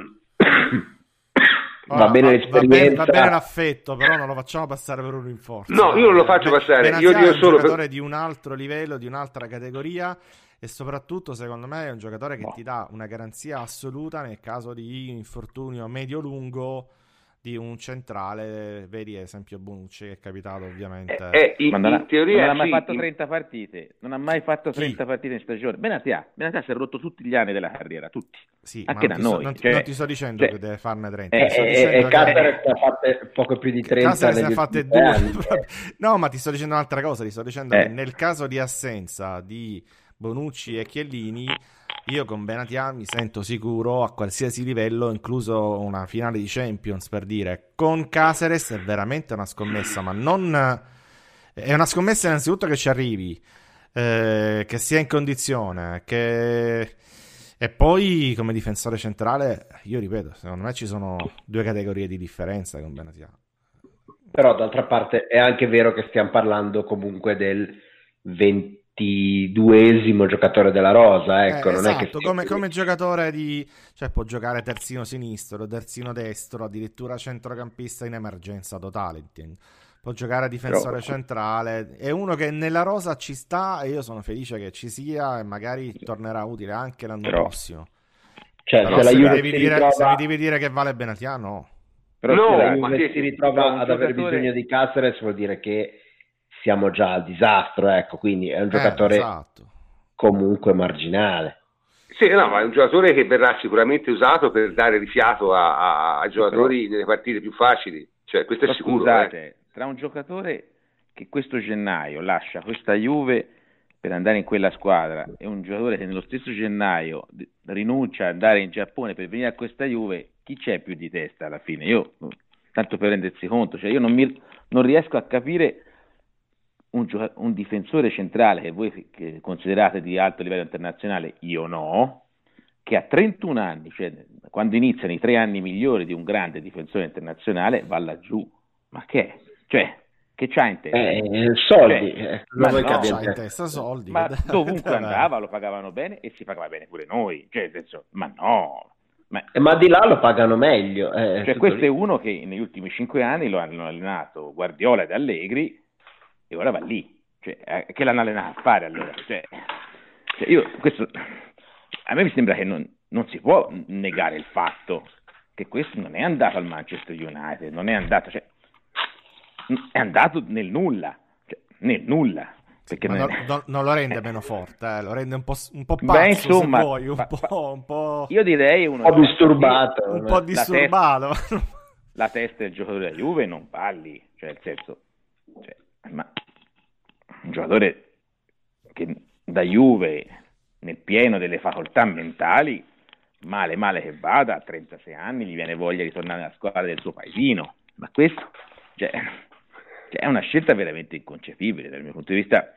Se Sì, non- allora, in questa ha ragione Emilio, cioè la scelta è Cioè, inspiegabile, scusate, perché al di là che tu ti sei immaginato, no, no, la scelta è spiegabilissima, eh, magari non la approvi, la scelta è economica. Va a, prendere, va a prendere il doppio dei Eh, soldi. va a eh. prendere il doppio di qualsiasi offerta possibile, fa un contrattone di tre anni, poi magari non ci sta tre anni, poi magari dopo un anno si, si rompe, c'è un'offerta del Marsiglia e Eh, se ne ritorna. eh. Esatto, è tale quale a quelli che Intanto sono prende Cina. come, come Witzel che si è fatto Eh, un sì, anno lì sì. e poi è tornato No, in Europa. Ma, vi- eh, ma la Cina aveva già trovavi qualcuno contro cui giocare nelle altre squadre, ma lì che va a fare? Cioè, cioè, la Cina comunque è, è un altro- era un paese cioè, che provavano a fare un campionato. Vabbè, ma, ma non, c'entra, eh, Emilio. Eh. Non, è che, non, è che ha- Eh. non credo che abbia Certo. giudicato il valore del campionato, ha giudicato il valore del contratto. Quindi Anche perché quando vai a giocare in soldi. Cina non è più calcio, Cioè, lui, lui aveva di fronte delle offerte, Sì, in estate si parlava sistemare di la famiglia, Olympique per fare- Marsiglia, quindi tra Olympique Marsiglia e Qatar, se devi andare vai a vedere probabilmente il lato economico, perché comunque da un punto di vista professionale fai uno o due passi indietro sempre, qua ne fai 55, però il portafoglio pesa, ci metti anche il cuore e quindi sei contento. Mm, io, Se io fai due anni di contratto Ma non è catariota, cioè nel senso, cioè, non è mica andato a casa. Cioè, No, no, cioè, è, è è un magrebino. Cioè, non è mica- cioè, vabbè, io ripeto, Eh. anche per me è abbastanza strana come cosa ora Ma non si sta Cioè- male comunque lì, eh. Si l'avesse sci- ma sta insomma, piuttosto, no, si sta piuttosto bene. Sì, si- però- specie con i Ma- soldi, si sta piuttosto Meglio, Ma- meglio che in Cina, meglio che in Eh, Cina molto. Mi diventa Cina si sta, testimonia molto dei mondiali 2022, io- lo sa. però io non lo so, non lo so, io, io la ritengo una scelta, diciamo, 31 bizzarra a, anni, 31 a gennaio, capito, bizzarra a gennaio, a capito. gennaio la trovo, Eh. a gennaio la trovo bizzarra, stai alla Juve, ti fai le tue partite, magari ti capita anche di essere la squadra che vince un altro campionato e magari avendo anche un po' di culo la Champions League e poi vai in Qatar. Infatti A gennaio. Oscar che dal CS è andato in Cina e Oscar è ancora giovane, Witzel che è stato fortunato a rientrare in Borussia Dortmund. Eh, che Sì, ma, il fatto, fanno sì, guardando sì, ma diverso. il fatto che tutti lo facciano non significa che non siano scelte del cazzo. Eh. No, Cioè, eh, sbagliano tutti, è molto Allora, semplice. Qua è, Però- è di fronte a un giocatore che comunque è testardo, perché Benatia è così. cioè, vi ricordate quello che aveva detto Buffon alla madre di... Cioè, alla madre- ma l'Inter non lo vuole Benatia. Il problema No, è poi dopo, se uno scusate, va da quella parte, stessa, chi lo è la vuole? stessa cosa che ha fatto Bonucci l'anno scorso, tutti a dire ma scendi tre categorie, ma che cazzo fai? Eh, ho capito, ma è rimasto in Italia a 50 km da casa Ma chi, e chi con la voleva? Eh, ma Benatia cioè, non è italiano. Cioè Benatia è chi lo Sì, ma io non discuto. No, no, no, scusate, io non sto dicendo questo, sto dicendo non capisco perché l'abbia voluto fare adesso. Cioè, a probabilmente si si proprio rotto le palle, non ce la faceva più di restare no, lì, aveva, no, magari ha mandato quello, no, quello no, secondo me ha avuto un'offerta ora. L'offerta è arrivata eh, ora. Eh, ora esatto. o la prendi o l'anno cioè, prossimo chissà che succede, questo può essere tutto. Se, cioè, devi, se dire, devi non, scegliere i soldi, dico... scegli i soldi subito, non è che... Non, è che non dico che sia condivisibile, dico che è normale, cioè c'è uno standard di... Eh, c'è tutto un filone di giocatori che vanno a giocare in campionati minori, ma neanche minori, Del campionati cazzo. inesistenti sì, però. per soldi. Ma è una dinamica normale eh. che, che, si vede in questi anni, poi non vuol dire che sia condivisibile, però non è neanche una roba mai vista. Ecco, non è una visto. scelta no, no, sportiva no. semplicemente, se, se, voi cercate sì. la, la, ragione sportiva di quello che ha fatto... No, no, no, ma non c'è una ragione sportiva, eh, per questo però, non, tor- non torna con la ricostruzione di Davide cioè, perché secondo me quest'estate il ritorno di Bonucci non doveva minimamente intaccarlo, lui doveva fare la corsa su Chiellini, come, perché alla fine Benatia è un marcatore, se no ci si prende in giro. Cioè, Ma l'ha intaccato, e, nei fatti? Eh, il problema è quello Chiellini non tu... gli si era ancora rotto davanti, perché Chiellini alla fine in una stagione gli spazi te li lascia e quest'anno c'era anche l'idea di, di centellinarlo un po', ma Benatia si è due volte fermato il riscaldamento, le partite gli toccavano, non ce lo dimentichiamo, gli toccavano. Non è un bel segnale quando tocca a te che non, non superi il riscaldamento. Cioè, eh, beh, però eh, eh, se un giocatore decide di andarsene adesso e comunque è scontento perché lo è, cioè Benatia è già lui quando è arrivato Bonucci voleva andarsene. Ricordiamoci che ad agosto eravamo lì a parlare di vuole andare via Benatia sì, sì, è vero, è vero. Cioè, ma l'unico voleva andare via da questa squadra quest'estate. Ma significa che tu hai di fronte un giocatore che Buffon, quando parlava con la moglie di Benatar dopo aver vinto lo scudetto, in maniera anche scherzosa ha definito minchione. Ma significa, e che Adega ha detto ta- qualche volta in occasione prima di Inter-Juventus dello scorso anno, ha detto che è un cavallo e doveva stare lì a pascolare in mezzo al campo, più o meno. Significa che hai di fronte un giocatore che magari ha anche delle reazioni molto di pancia e molto istintive e quindi eh, questo ha scazzato e si è scazzato. E ne prendi atto. Ha espresso la volontà di andare via perché gli è arrivato sì no ma poi la Juve chiaramente non, non fa non niente. ti... cioè, per dire in questo momento eh, l'Inter ha Perisic che vuole andare via. E non c'è nessuno che lo vuole. Magari alle, alle richieste che fa l'Inter. Ne ha appena detto ne ha appena parlato Marotta Perisic vuole andare via, tant'è che si allena da solo, non ha giocato contro il Torino, credo non fosse neanche convocato, no? Oh, lo, lo, stesso Allan volendo, eh? Eh. situazione identica, si allenava Beh, da solo, fuori però, squadra.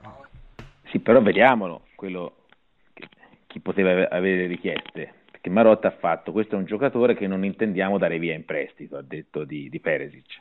Chiaro. Cioè, lì, l'Inter sono cinque anni che prende prestito anche la carta igienica, ora se no si prende in giro. Cioè, cioè, no, non posso dare in prestito. Hanno preso in prestito tutto, cioè tutto, perché Politano, cioè, tutti in prestito. Se un giocatore torna dal mondiale e non ha più voglia di stare all'Inter, perché gliel'ha detto subito, era evidente che voleva cambiare squadra, l'hanno voluto tenere. Cioè, hanno comprato anche uno del suo ruolo perché hanno preso Politano, alla fine hanno preso Keita che in qualche modo c'è nel suo ruolo, hanno preso i giocatori nel suo ruolo. Cioè l'hanno trattenuto. Però non credo vada negli Emirati, ecco. Cioè, no, penso anche io. Eh, eh. Comunque dai, dai, dai, cambiamo discorso perché mm. abbiamo parlato anche... To... Fleccio, ma la lista dei fanatici...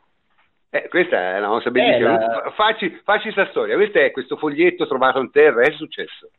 Diciamo, in tanti anni di, di, di calciomercato grottesco, questa è nuova. Praticamente pare che eh, un eh, cameriere abbia fatto avere al tempo eh, una, un foglietto su cui Paratici stava scarabocchiando degli appunti eh, e che poi avrebbe strappato e buttato per terra in un ristorante dopo aver finito di mangiare e eh, questo cameriere li ha raccolti, ha messo insieme i vari pezzi Grandioso. del foglietto e ha, eh, e ha passato al tempo eh, questo, questo foglietto ricostruito. Ora, va premesso che il tempo non è il New York Times, eh, quindi diciamo così. No, diciamo pure che è un giornale di merda, cioè, senza, ecco, diciamolo senza, ecco. senza, proprio tema, sì, ecco. Diamola per buono, ma ci, ci, possono essere anche dei caveat sulla, sulla mm. genuinità del tutto. Però, però, volendo prenderla per buono,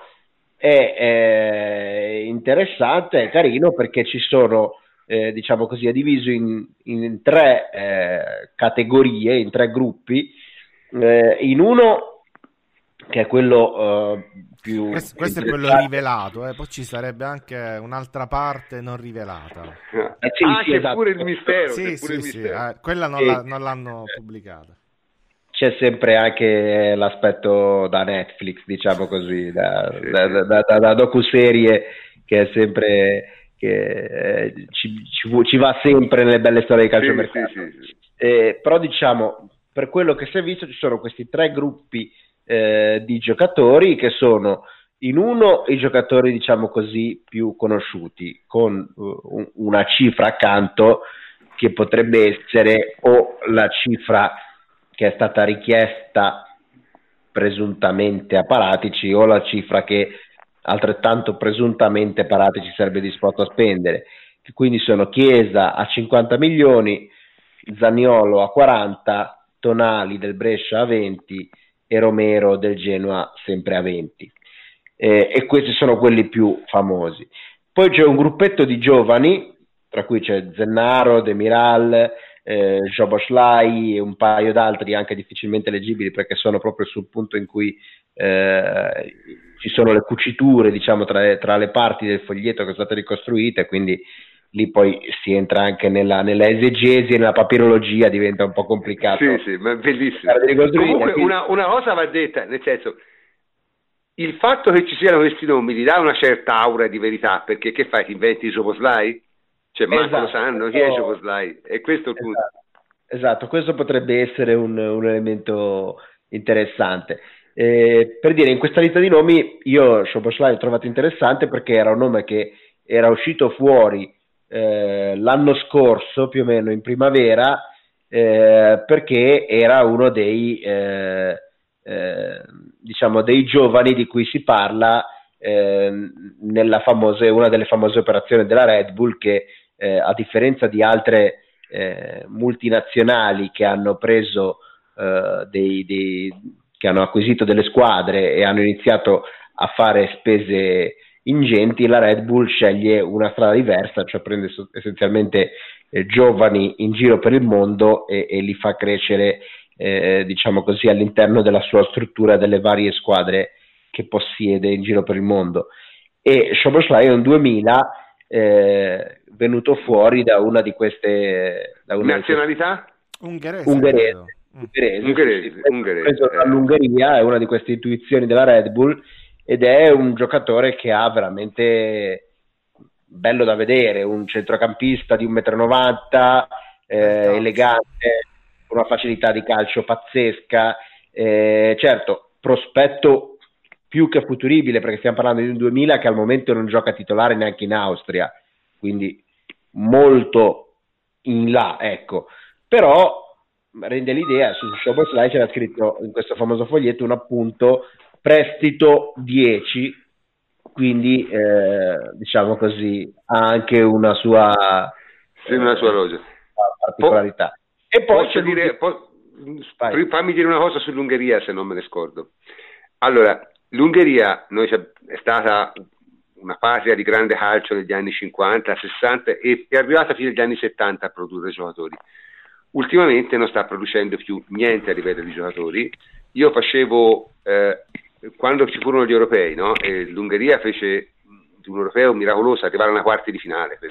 E, e io notai che in tutta la rosa ungherese c'era un solo giocatore che giocava nei cinque campionati maggiori e tra l'altro giocava in Italia e era non mi ricordo chi, ma mh, mm, Noghi mi sembra che giocava nel, nel, in una squadra italiana.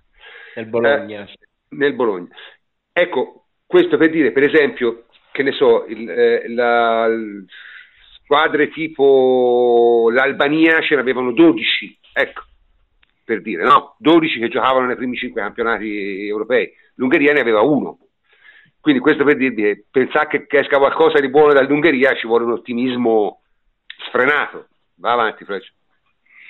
Sì, sì, assolutamente. Infatti, come detto, non è che sia una, una certezza, è un, è un prospetto di, di, di, di, elevata futuribilità, ma eh, è interessante se questa è veramente una lista di, eh, di parateci che eh, si vada anche in direzioni, diciamo così, eh, non convenzionali, perché il, eh, non solo la natura del giocatore, ma anche un, un ipotetico iniziare a ragionare come la Red Bull e eh, diciamo così entrare nel giro Red Bull potrebbe essere interessante perché da lì sono usciti e stanno uscendo giocatori di un certo livello. E poi l'ultima, l'ultima parte eh, del, del, foglietto è uh, una, uh, un appunto con scritto difensore esterno sinistro, che non si capisce bene eh, che cosa voglia dire, può voler dire tutto e niente, e poi c'è un fogliettino in cui ci sono scritti Pjanic e Savic. E qui si è andati nella, nella fantascienza più spinta perché eh, da lì in poi si è iniziato a pensare ah allora Pjanic, si vende Pjanic, si compra Milinkovic Savic e qui poi la, la, la narrativa è dilagata perché diciamo mm. così, non vedo come da due parole Pjanic, Savic cioè uno volendo può mm, sì, no, ma non è quello, è chiaro. Eh, può inventarsi di tutto, ecco, è, è, logico che uno può dedurne che vendi piani e compri Savic, ma può, può voler dire qualunque altra cosa. Quindi. Po- diciamo, può, voler dire, può voler dire una cosa che, scusami Francesco, una cosa che ho letto Dai. una ricostruzione da parte di Sky proprio su questo, quindi intervengo su questo. Praticamente pare che al, io ho perso 5 minuti di quello che ha detto e mi sono dovuto spostare, quindi magari ripeto. Pare che questo fosse comunque eh, un foglietto raccolto dopo un incontro tra la Juventus e il Genoa per definire l'affare Sturaro. Quindi pare che questi nomi dei giovani fossero dei giovani comunque da, dare, da girare al Genoa o direttamente o indirettamente, cioè tramite eh, la collaborazione anche attiva da parte della Juventus. Quindi erano dei giovani con target eh, Genoa e pare che eh, eh, Savic fo- no, fosse non Milinkovic ma Savic quel, il difensore Ehm, questo perché eh, c'era un appuntamento in programma con Pjanic, con il procuratore di Pjanic, che è lo stesso di Savic, il difensore. E quindi probabilmente c'era un appunto per parlare, per buttarla lì, visto che si stava cedendo Benatia, poteva essere un nome da, da trattare per, per Paradici. Questa è la ricostruzione che sarà fatta a Sky. Mi sembra mm. anche. Ma, ma la, parte, la, parte, nascosta invece, la parte nascosta? La parte nascosta qual è? La parte nascosta parla delle cessioni. Dice di Benatia che doveva andare eh, via, e Douglas Costa al Chelsea altre cose che non si sanno. Vabbè, L'auto... però questa mi si... eh, vedete, ecco. Il cameriere non ha voluto rivelare. Ma allora, è il solito discorso. Quando si succedono queste cose, bisogna sempre guardare la credibilità. Cioè, eh, il, il, fatto che tu ci metta nomi di quei ragazzi lo rende credibile, ma il fatto che tu abbia scritto la Glascosta a Chelsea mi fa pensare che è un'invenzione, capito? Beh, se vendono so... Hazard eh, è la cosa più logica da fare a quel punto. Eh, lo so, però ci sono troppi no, se. Di, di, questo non c'è prova documentale. Eh, di, no, dico...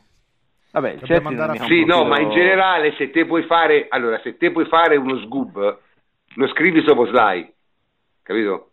Scrivi... Eh no, se lo far credibile eh. ci metti Soboslai.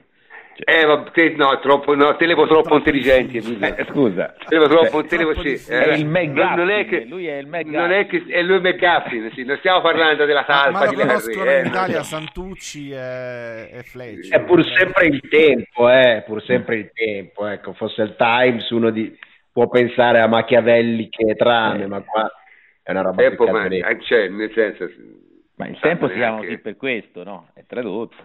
Cioè, cioè, è lo stesso giornale alla fine. Vabbè, invece insomma... Bella, la lista è una cosa, una cosa fantastica. Sì, no, eh, non è male, effettivamente. Manca, sì, sì, questa cosa un po'... Comunque, Invece Higuain al Chelsea, Higuain al Chelsea, Antonio, qui il problema, io credo che andare in qualsiasi posto lontano dal Milan non possa fare bene a un giocatore come il Milan in questo momento, ma dico, a noi tutto sommato ci conviene? Sì, probabilmente sì, perché il Milan non l'avrebbe mai riscattato, almeno il Chelsea Eh, qualche... quello- il problema è quello, Forse- il Milan era certo che non l'avrebbe riscattato, quindi a questo punto non, non conviene neanche E ve l'avevo detto, io ve lo dissi che non lo riscattavano, ve lo dissi dal primo giorno. È vero, però. Emilio, eh, d'altronde eh, gli ha troppo 18, raro. Puppato Era 18 milioni, contentati, cioè, nel senso, ora se no davvero... eh. Oh, ma No. non è detto neanche che il Chelsea lo, lo rinnovi, eh, Esatto. cioè, alla fine no, no, no, però, però si va di in c'è una condizione beh, in più, c'è una condizione in più. Cioè, Si va di anno in l'opzione- anno perché la, la verità è che Eh. costa davvero tanto Higuain. Cioè, eh, Mhm.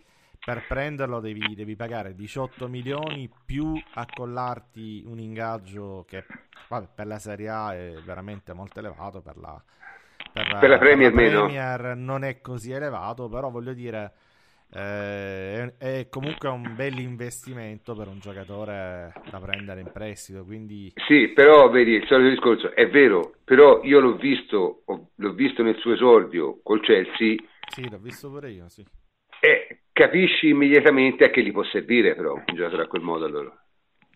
Cioè, secondo me basta, basta guardare quella partita in cui Guain non ha fatto niente di particolare, ma basta, cioè, perché eh, a loro gli manca chiaramente, tra, tra gli, gli mancava chiaramente agli attaccanti, uno gli facesse un po' di gioco, perché Giroud, voglio dire, è un giocatore con dei limiti enormi. Il nostro amico Alvarito eh, purtroppo eh, ha, tenuto i limiti che aveva la Juve, cioè è rimasto un ragazzo di 19 anni, anche se ora ne ha 25-26, e, e- a loro non hanno praticamente tolto Hazard, non hanno praticamente nessuno li faccia gioco. Francamente, secondo me hanno fatto male a non prenderlo ad agosto. Se loro lo prendevano agosto, i Guain probabilmente a questo punto erano lì secondi primi. Insomma, la mia idea è questa. Ma forse l'unico modo per, per ammortizzarlo era fare una cosa come se l'ha fatto noi, cioè di fargli un quinquennale, un quadriennale in questo caso. Perché Eh, quello che costa tanto di Guain, però. Deve no lo so, ma dicevo, quello che costa tanto di Guain è l'idea che devi dividere il costo in un anno solo. Cioè sono tanti i 18 milioni annui più stipendio. Sinceramente, se Higuain desse segnali di integrità e di adattabilità al Chelsea, a loro conviene veramente riscattarlo e poi Sì, fargli gli due anni di meno. contratti, fargli Gli due anni di contratto. In fin dei conti, Higuain, se lo alleni bene, non è un giocatore rallenta perché non è un giocatore rapido e ed è integro, quindi ci dovrebbe arrivare a 35 senza calare tanto. Non è un velocista, quindi non è un giocatore prettamente atletico. Se trova la, la chiave giusta in Premier League, tanto vale spalmare in quattro anni il cartellino. Cioè, Sì, ma infatti Mm. io, io credo sia... Ma poi, cioè, poi più facile quello. Cioè, se funziona, secondo me lo comprano. Sì, Ecco. sì, sì, Mm. sì. Perché No, se vabbè. lo rinnovano è veramente caro, cioè veramente caro spendere altri 30 milioni annui Eh, senza niente. vero, Cioè, vero. quindi ha più senso che lo compri, non gli fanno due anni di contratto, poi al limite dopo un paio lo possono dare al Crystal Palace, che ne so, eh, se proprio non gli piace. Sì, sì, no, ma vabbè, ma Eh. eh, Ma per la Juve è meglio sì, per la Juve Eh, è meglio ci vedo. per- ma Sicuramente. per lui, per lui è meglio perché, perché, perché c'è Sarri, perché gli ci vuole un certo tipo di gioco a lui. No. No, per noi e per lui è la, la soluzione ideale. Sì. Vabbè, Per, eh, il- per il Milan è un bagno di sangue perché ha buttato via Sì. 18 milioni regalati letteralmente a noi, alle nostre casse l'estate scorsa. Poi secondo me Eh, ha fatto alcun- c'è un errore in più, che a questo punto tanto valeva sostituirlo con uno che potesse giocare con Cutrone, cioè far crescere il loro giovane, cioè, mentre secondo me non possono giocare minimamente insieme. Higuain un po' sì, ci poteva giocare con Cutrone perché fa quel- adesso fa questo gioco un po' da 9 arretrato, di raccordo col centrocampo e Cutrone faceva la punta. Con Piontek sono due punte proprio, eh. cioè, due nove puri, cioè, vabbè, ma al Milan, diciamo, n- n- strategie di mercato in questi anni lasciamo perdere, insomma, nel senso. No, ma se, Mm. se prendevano, Sì, Vive comunque- la giornata al Milan, ecco. Sì, se sì. prendevano Kwame al Si- Genoa, si sta come d'autunno, eh, si alberi meglio, le foglie. capito? Voglio dire? Sì, oddio, Piontek, Piontek è più forte come me e parecchio parecchio meglio di Cutrone, eh, perché Cutrone è un giocatore tecnicamente da Lega Pro, eh, quindi... Non ti piace? Non so Mamma mia. non Mamma ti piace, mia. però, è più, però si è arrabbiato- eh, ha fatto il culo a tutti quelli che ci ha avuto accanto in questi due anni, da, da da signor nessuno, perché comunque ha avuto statistiche migliori anche di Guain, quindi sai, perché l'ha avuto Eh, lo so, migliori. però, sì, Eh, ho eh. capito, però è il solito discorso, dipende da quello che vuoi fare, cioè dipende da, da- da- va benissimo Cutrone per il Milan di ora, ma appena il Milan, ma se il Milan vuole salire di livello non va bene Cutrone. Comunque, prof, Cioè, sul- per adesso va bene. Scusa, sul contratto, comunque, a livello di curiosità, perché l'hai accennato prima, prima Fleccio, non si parla di pagamento da parte del, del Chelsea nei confronti della Juventus, eh, di- di- però al tempo stesso si dice che questa operazione che è stata eh, compiuta Non non genera. genera effetti economici significativi, quindi la traduzione è che i soldi ce li continua a dare il Milan, cioè 18 a noi ce li dà il Milan, poi non so se ci No, sono certo, perché accordi 18 anche tra. Chelsea e Milan, eh, però 18 ce li dà il Milan a noi. Eh. Eh No, perché 18 il Milan li ha già dati e nel momento Eh, in cui sì, fa il prestito, dici, quei 18 lì sono fuori, sono usciti, quindi quelli il Milan li ha buttati via letteralmente. Sì, sì. Cioè, quelli alla Juve in fondo all'anno devono arrivare, chi li paga li paga, ma Sì, quelli sì, no, arrivano. no, li paga il Milan. Li paga il Milan. No, Milan. ma sono già pagati, sono già messi, sono già messi in stanza di diciamo. Nella stanza di compensazione, cioè nel momento in cui dice io ti pago 18 milioni per il prestito, basta, quelli sono segnati e, e- e vanno in stanza di compensazione. Punto. Quindi è veramente un bagno di sangue. eh.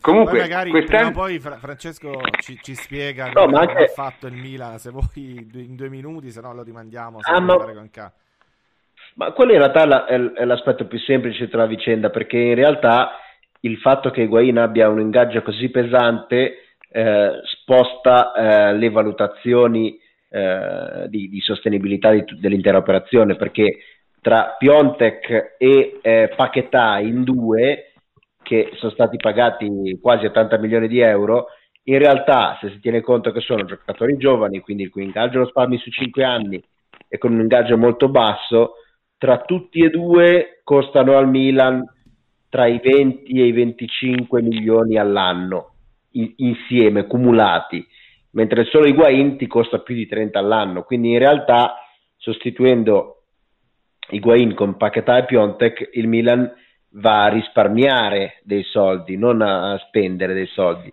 e, e quindi eh, gli viene comodo anche per il fair play finanziario.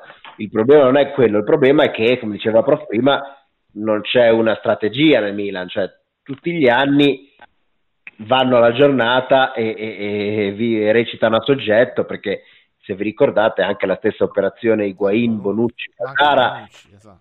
è, è venuta fuori così dal nulla perché c'era un'opportunità e allora dice va bene dai alla Juve interessa Bonucci noi ci prendiamo Higuain, Caldara però non hanno un- un'idea Ma eh, lo stesso acquisto di Bonucci non aveva un lo grandissimo stesso acquisto di Bonucci certo.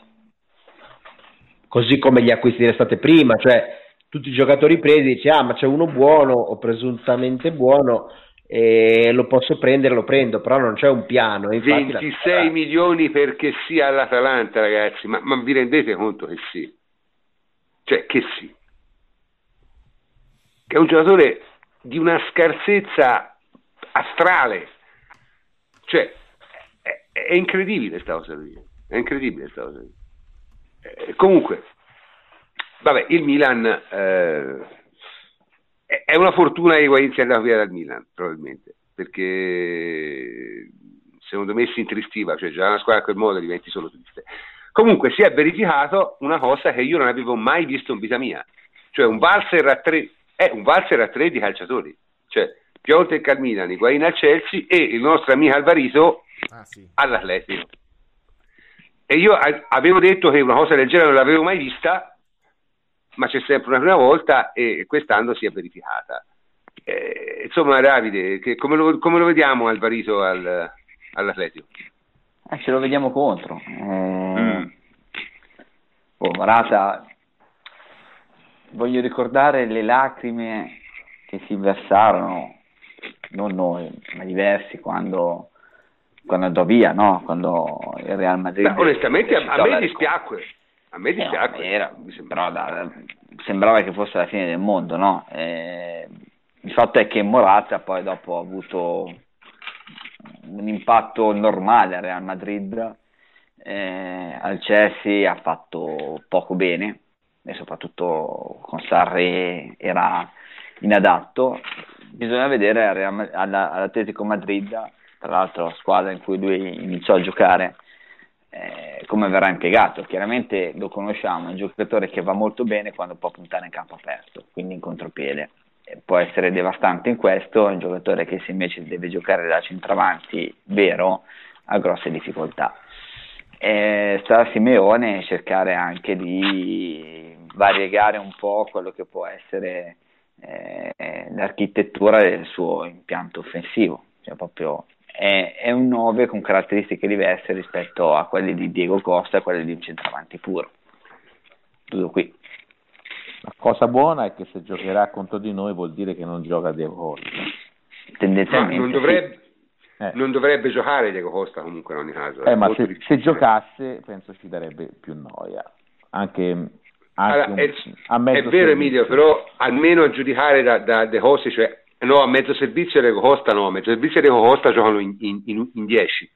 Ma guarda, L'ho rivisto Diego, Diego Costa. Diego Costa l'anno de, storico dell'Atletico Madrid era mezzo rotto, cioè recuperava una partita, poi giocava quella dopo, finché non si spaccò all'inizio della finale, cioè, ma era tutto l'anno a mezzo servizio, però è un giocatore che fa passare una giornata veramente brutta. Sono perfettamente d'accordo, però è un, è un giocatore... Emilio, è vero, però è un giocatore che quest'anno ha giocato mai, è un giocatore che ha giocato mai in una partita importante Champions League, è difficile faccia bene e secondo me non lo schiera. Cioè, solo, solo se sono in condizioni di gravissima emergenza, mh, perché Comunque, cioè, hanno venduto un giocatore che a noi fece malissimo l'anno scorso contro, eh? Gelson Martins, io l'ho visto anche dal vivo. Mm-hmm. Uno che fece soffrire moltissimo, se non sbaglio, Alessandro, non vorrei dire una cavolata, mm. lo, mise veramente in difficoltà in tutte e due le partite. Quindi anche l'Atletico ha anche venduto. Mm-hmm. Ma sai, il discorso dell'Atletico io mh, mm, non dico nulla, aspetto ad avvicinarmi alla partita, guardo un po' come sono le cose.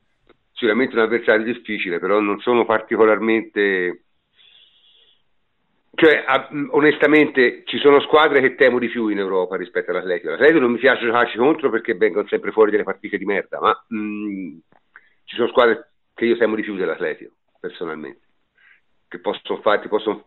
perché l'Atletico è una squadra che ha un gioco estremamente valido ma anche estremamente, tra virgolette, normale, nel senso normalmente di livello alto. Trovi una squadra del Paris Saint Germain, ti può fare la partita di, di merda e ne prende 6 o possono essere entrati grazia e gli entrano 5 tiri che non sanno nemmeno come. Quindi nel, nel, nell'eliminazione diretta sono squadre più pericolose, secondo me. Io ragiono a questo modo, sempre ragiono a questo modo. Comunque in ogni caso Alvaro non ha fatto quello che doveva fare, non è venuto fuori come si pensava, se rimaneva la Juve per lui era molto meglio, ma non, non aveva questa possibilità, quindi c'è anche poco da dire. Comunque diciamo, provare eh, a dire al Real. Eh, ma fa che? Aveva, aveva, già firmato un contratto, non poteva. Cioè lei aveva già il contra- contratto del Real Madrid. secondo me non lo prendevano, non lo tenevano. Ma come fai a... Cioè, il problema è un altro, il problema è che non, non puoi stare contro voglia. Cioè, non ti puoi far vedere contro voglia al Real Madrid. No, eh, glielo diceva in primavera, diceva guardate voglio restare Ma secondo me gliel'ha detto, il problema, il problema, è che il Real Madrid mm. aveva altre idee, ma sicuramente sì, figurati. Non, eh, eh, non fece una grande seconda stagione alla Juve, secondo me non... Perché, perché a Baro ora la gente ha negli occhi la sgroppata col Bayern, ma la seconda stagione di Morata alla Juve fu insomma passò il tempo a rimpiangere la fidanzata più che altro, cioè, non è che fu una stagione, cioè, fu una stagione da ridere, se non veniva messo fuori squadra non si rimontavano 12 posizioni in campionato, cioè, perché era colpa sua, eh, tatticamente, cioè, quello che sbagliò tutto in quella fase lì era lui, cioè, cioè, il tentativo sì, sì, no. di Allegri di fargli fare la punta esterna naufragò, Io dico solo che era un, gio- era, un, era un, giocatore che probabilmente se rimaneva alla Juve migliorava. Eh, sì, il problema è... Non... Prof, non gli è andata neanche male, secondo me, a tornare eh. nel Real Madrid, perché poi no. se, se, vedi ha fatto una stagione da... Eh, ha fatto il double, la Liga, Champions League, ha fatto 20 gol, una quarantina di presenze non ha fatto male neanche Real Madrid a riprenderselo in realtà, altro che a liberarlo, perché poi alla fine ha fatto un sacco di soldi. Ha fatto un, sacco, sacco di soldi, soldi. 65 milioni, una casa del genere dal, dal Chelsea, quindi mm-hmm. e secondo me è proprio, è proprio, quello il passaggio che è stato sbagliato. Il passaggio al Chelsea uh, non lo so, è, col seno di poi si è rivelato un disastro. Un disastro. Va bene.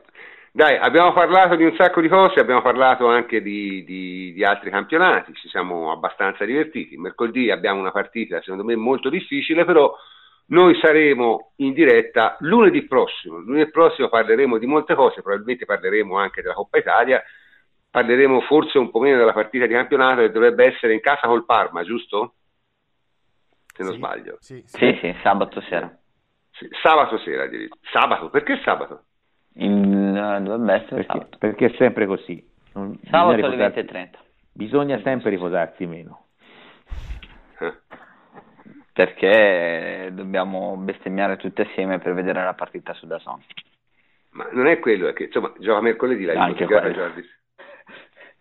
E poi ci hanno fatto giocare a destra e manca, quindi comunque è così. Con le squadre che giocano anche lunedì, quindi. Vabbè, comunque, eh, no, ma Dio è strano perché sai, solo il mercoledì, vabbè, comunque, eh, non importa, eh, diciamo, ci vediamo tra una settimana precisa, come sempre. Intanto comincio a salutare i miei complici a partire dal plenipotenziario Antonio Corsa. Ciao Antonio. Ciao prof, alla prossima. Davide Terruzzi, ciao Davide. Buonanotte prof, ciao a tutti. E Francesco Angelopoli, ciao Francesco. Ciao prof, buonanotte a tutti anche da me e un ringraziamento speciale a Emilio Carli che nonostante fosse devastato è riuscito a rimanere in trasmissione fino alla fine. Ciao Emilio. Ciao prof, buonanotte a tutti. Eh, io sono il professor Canto e come ogni volta vi saluto. Buonanotte a tutti.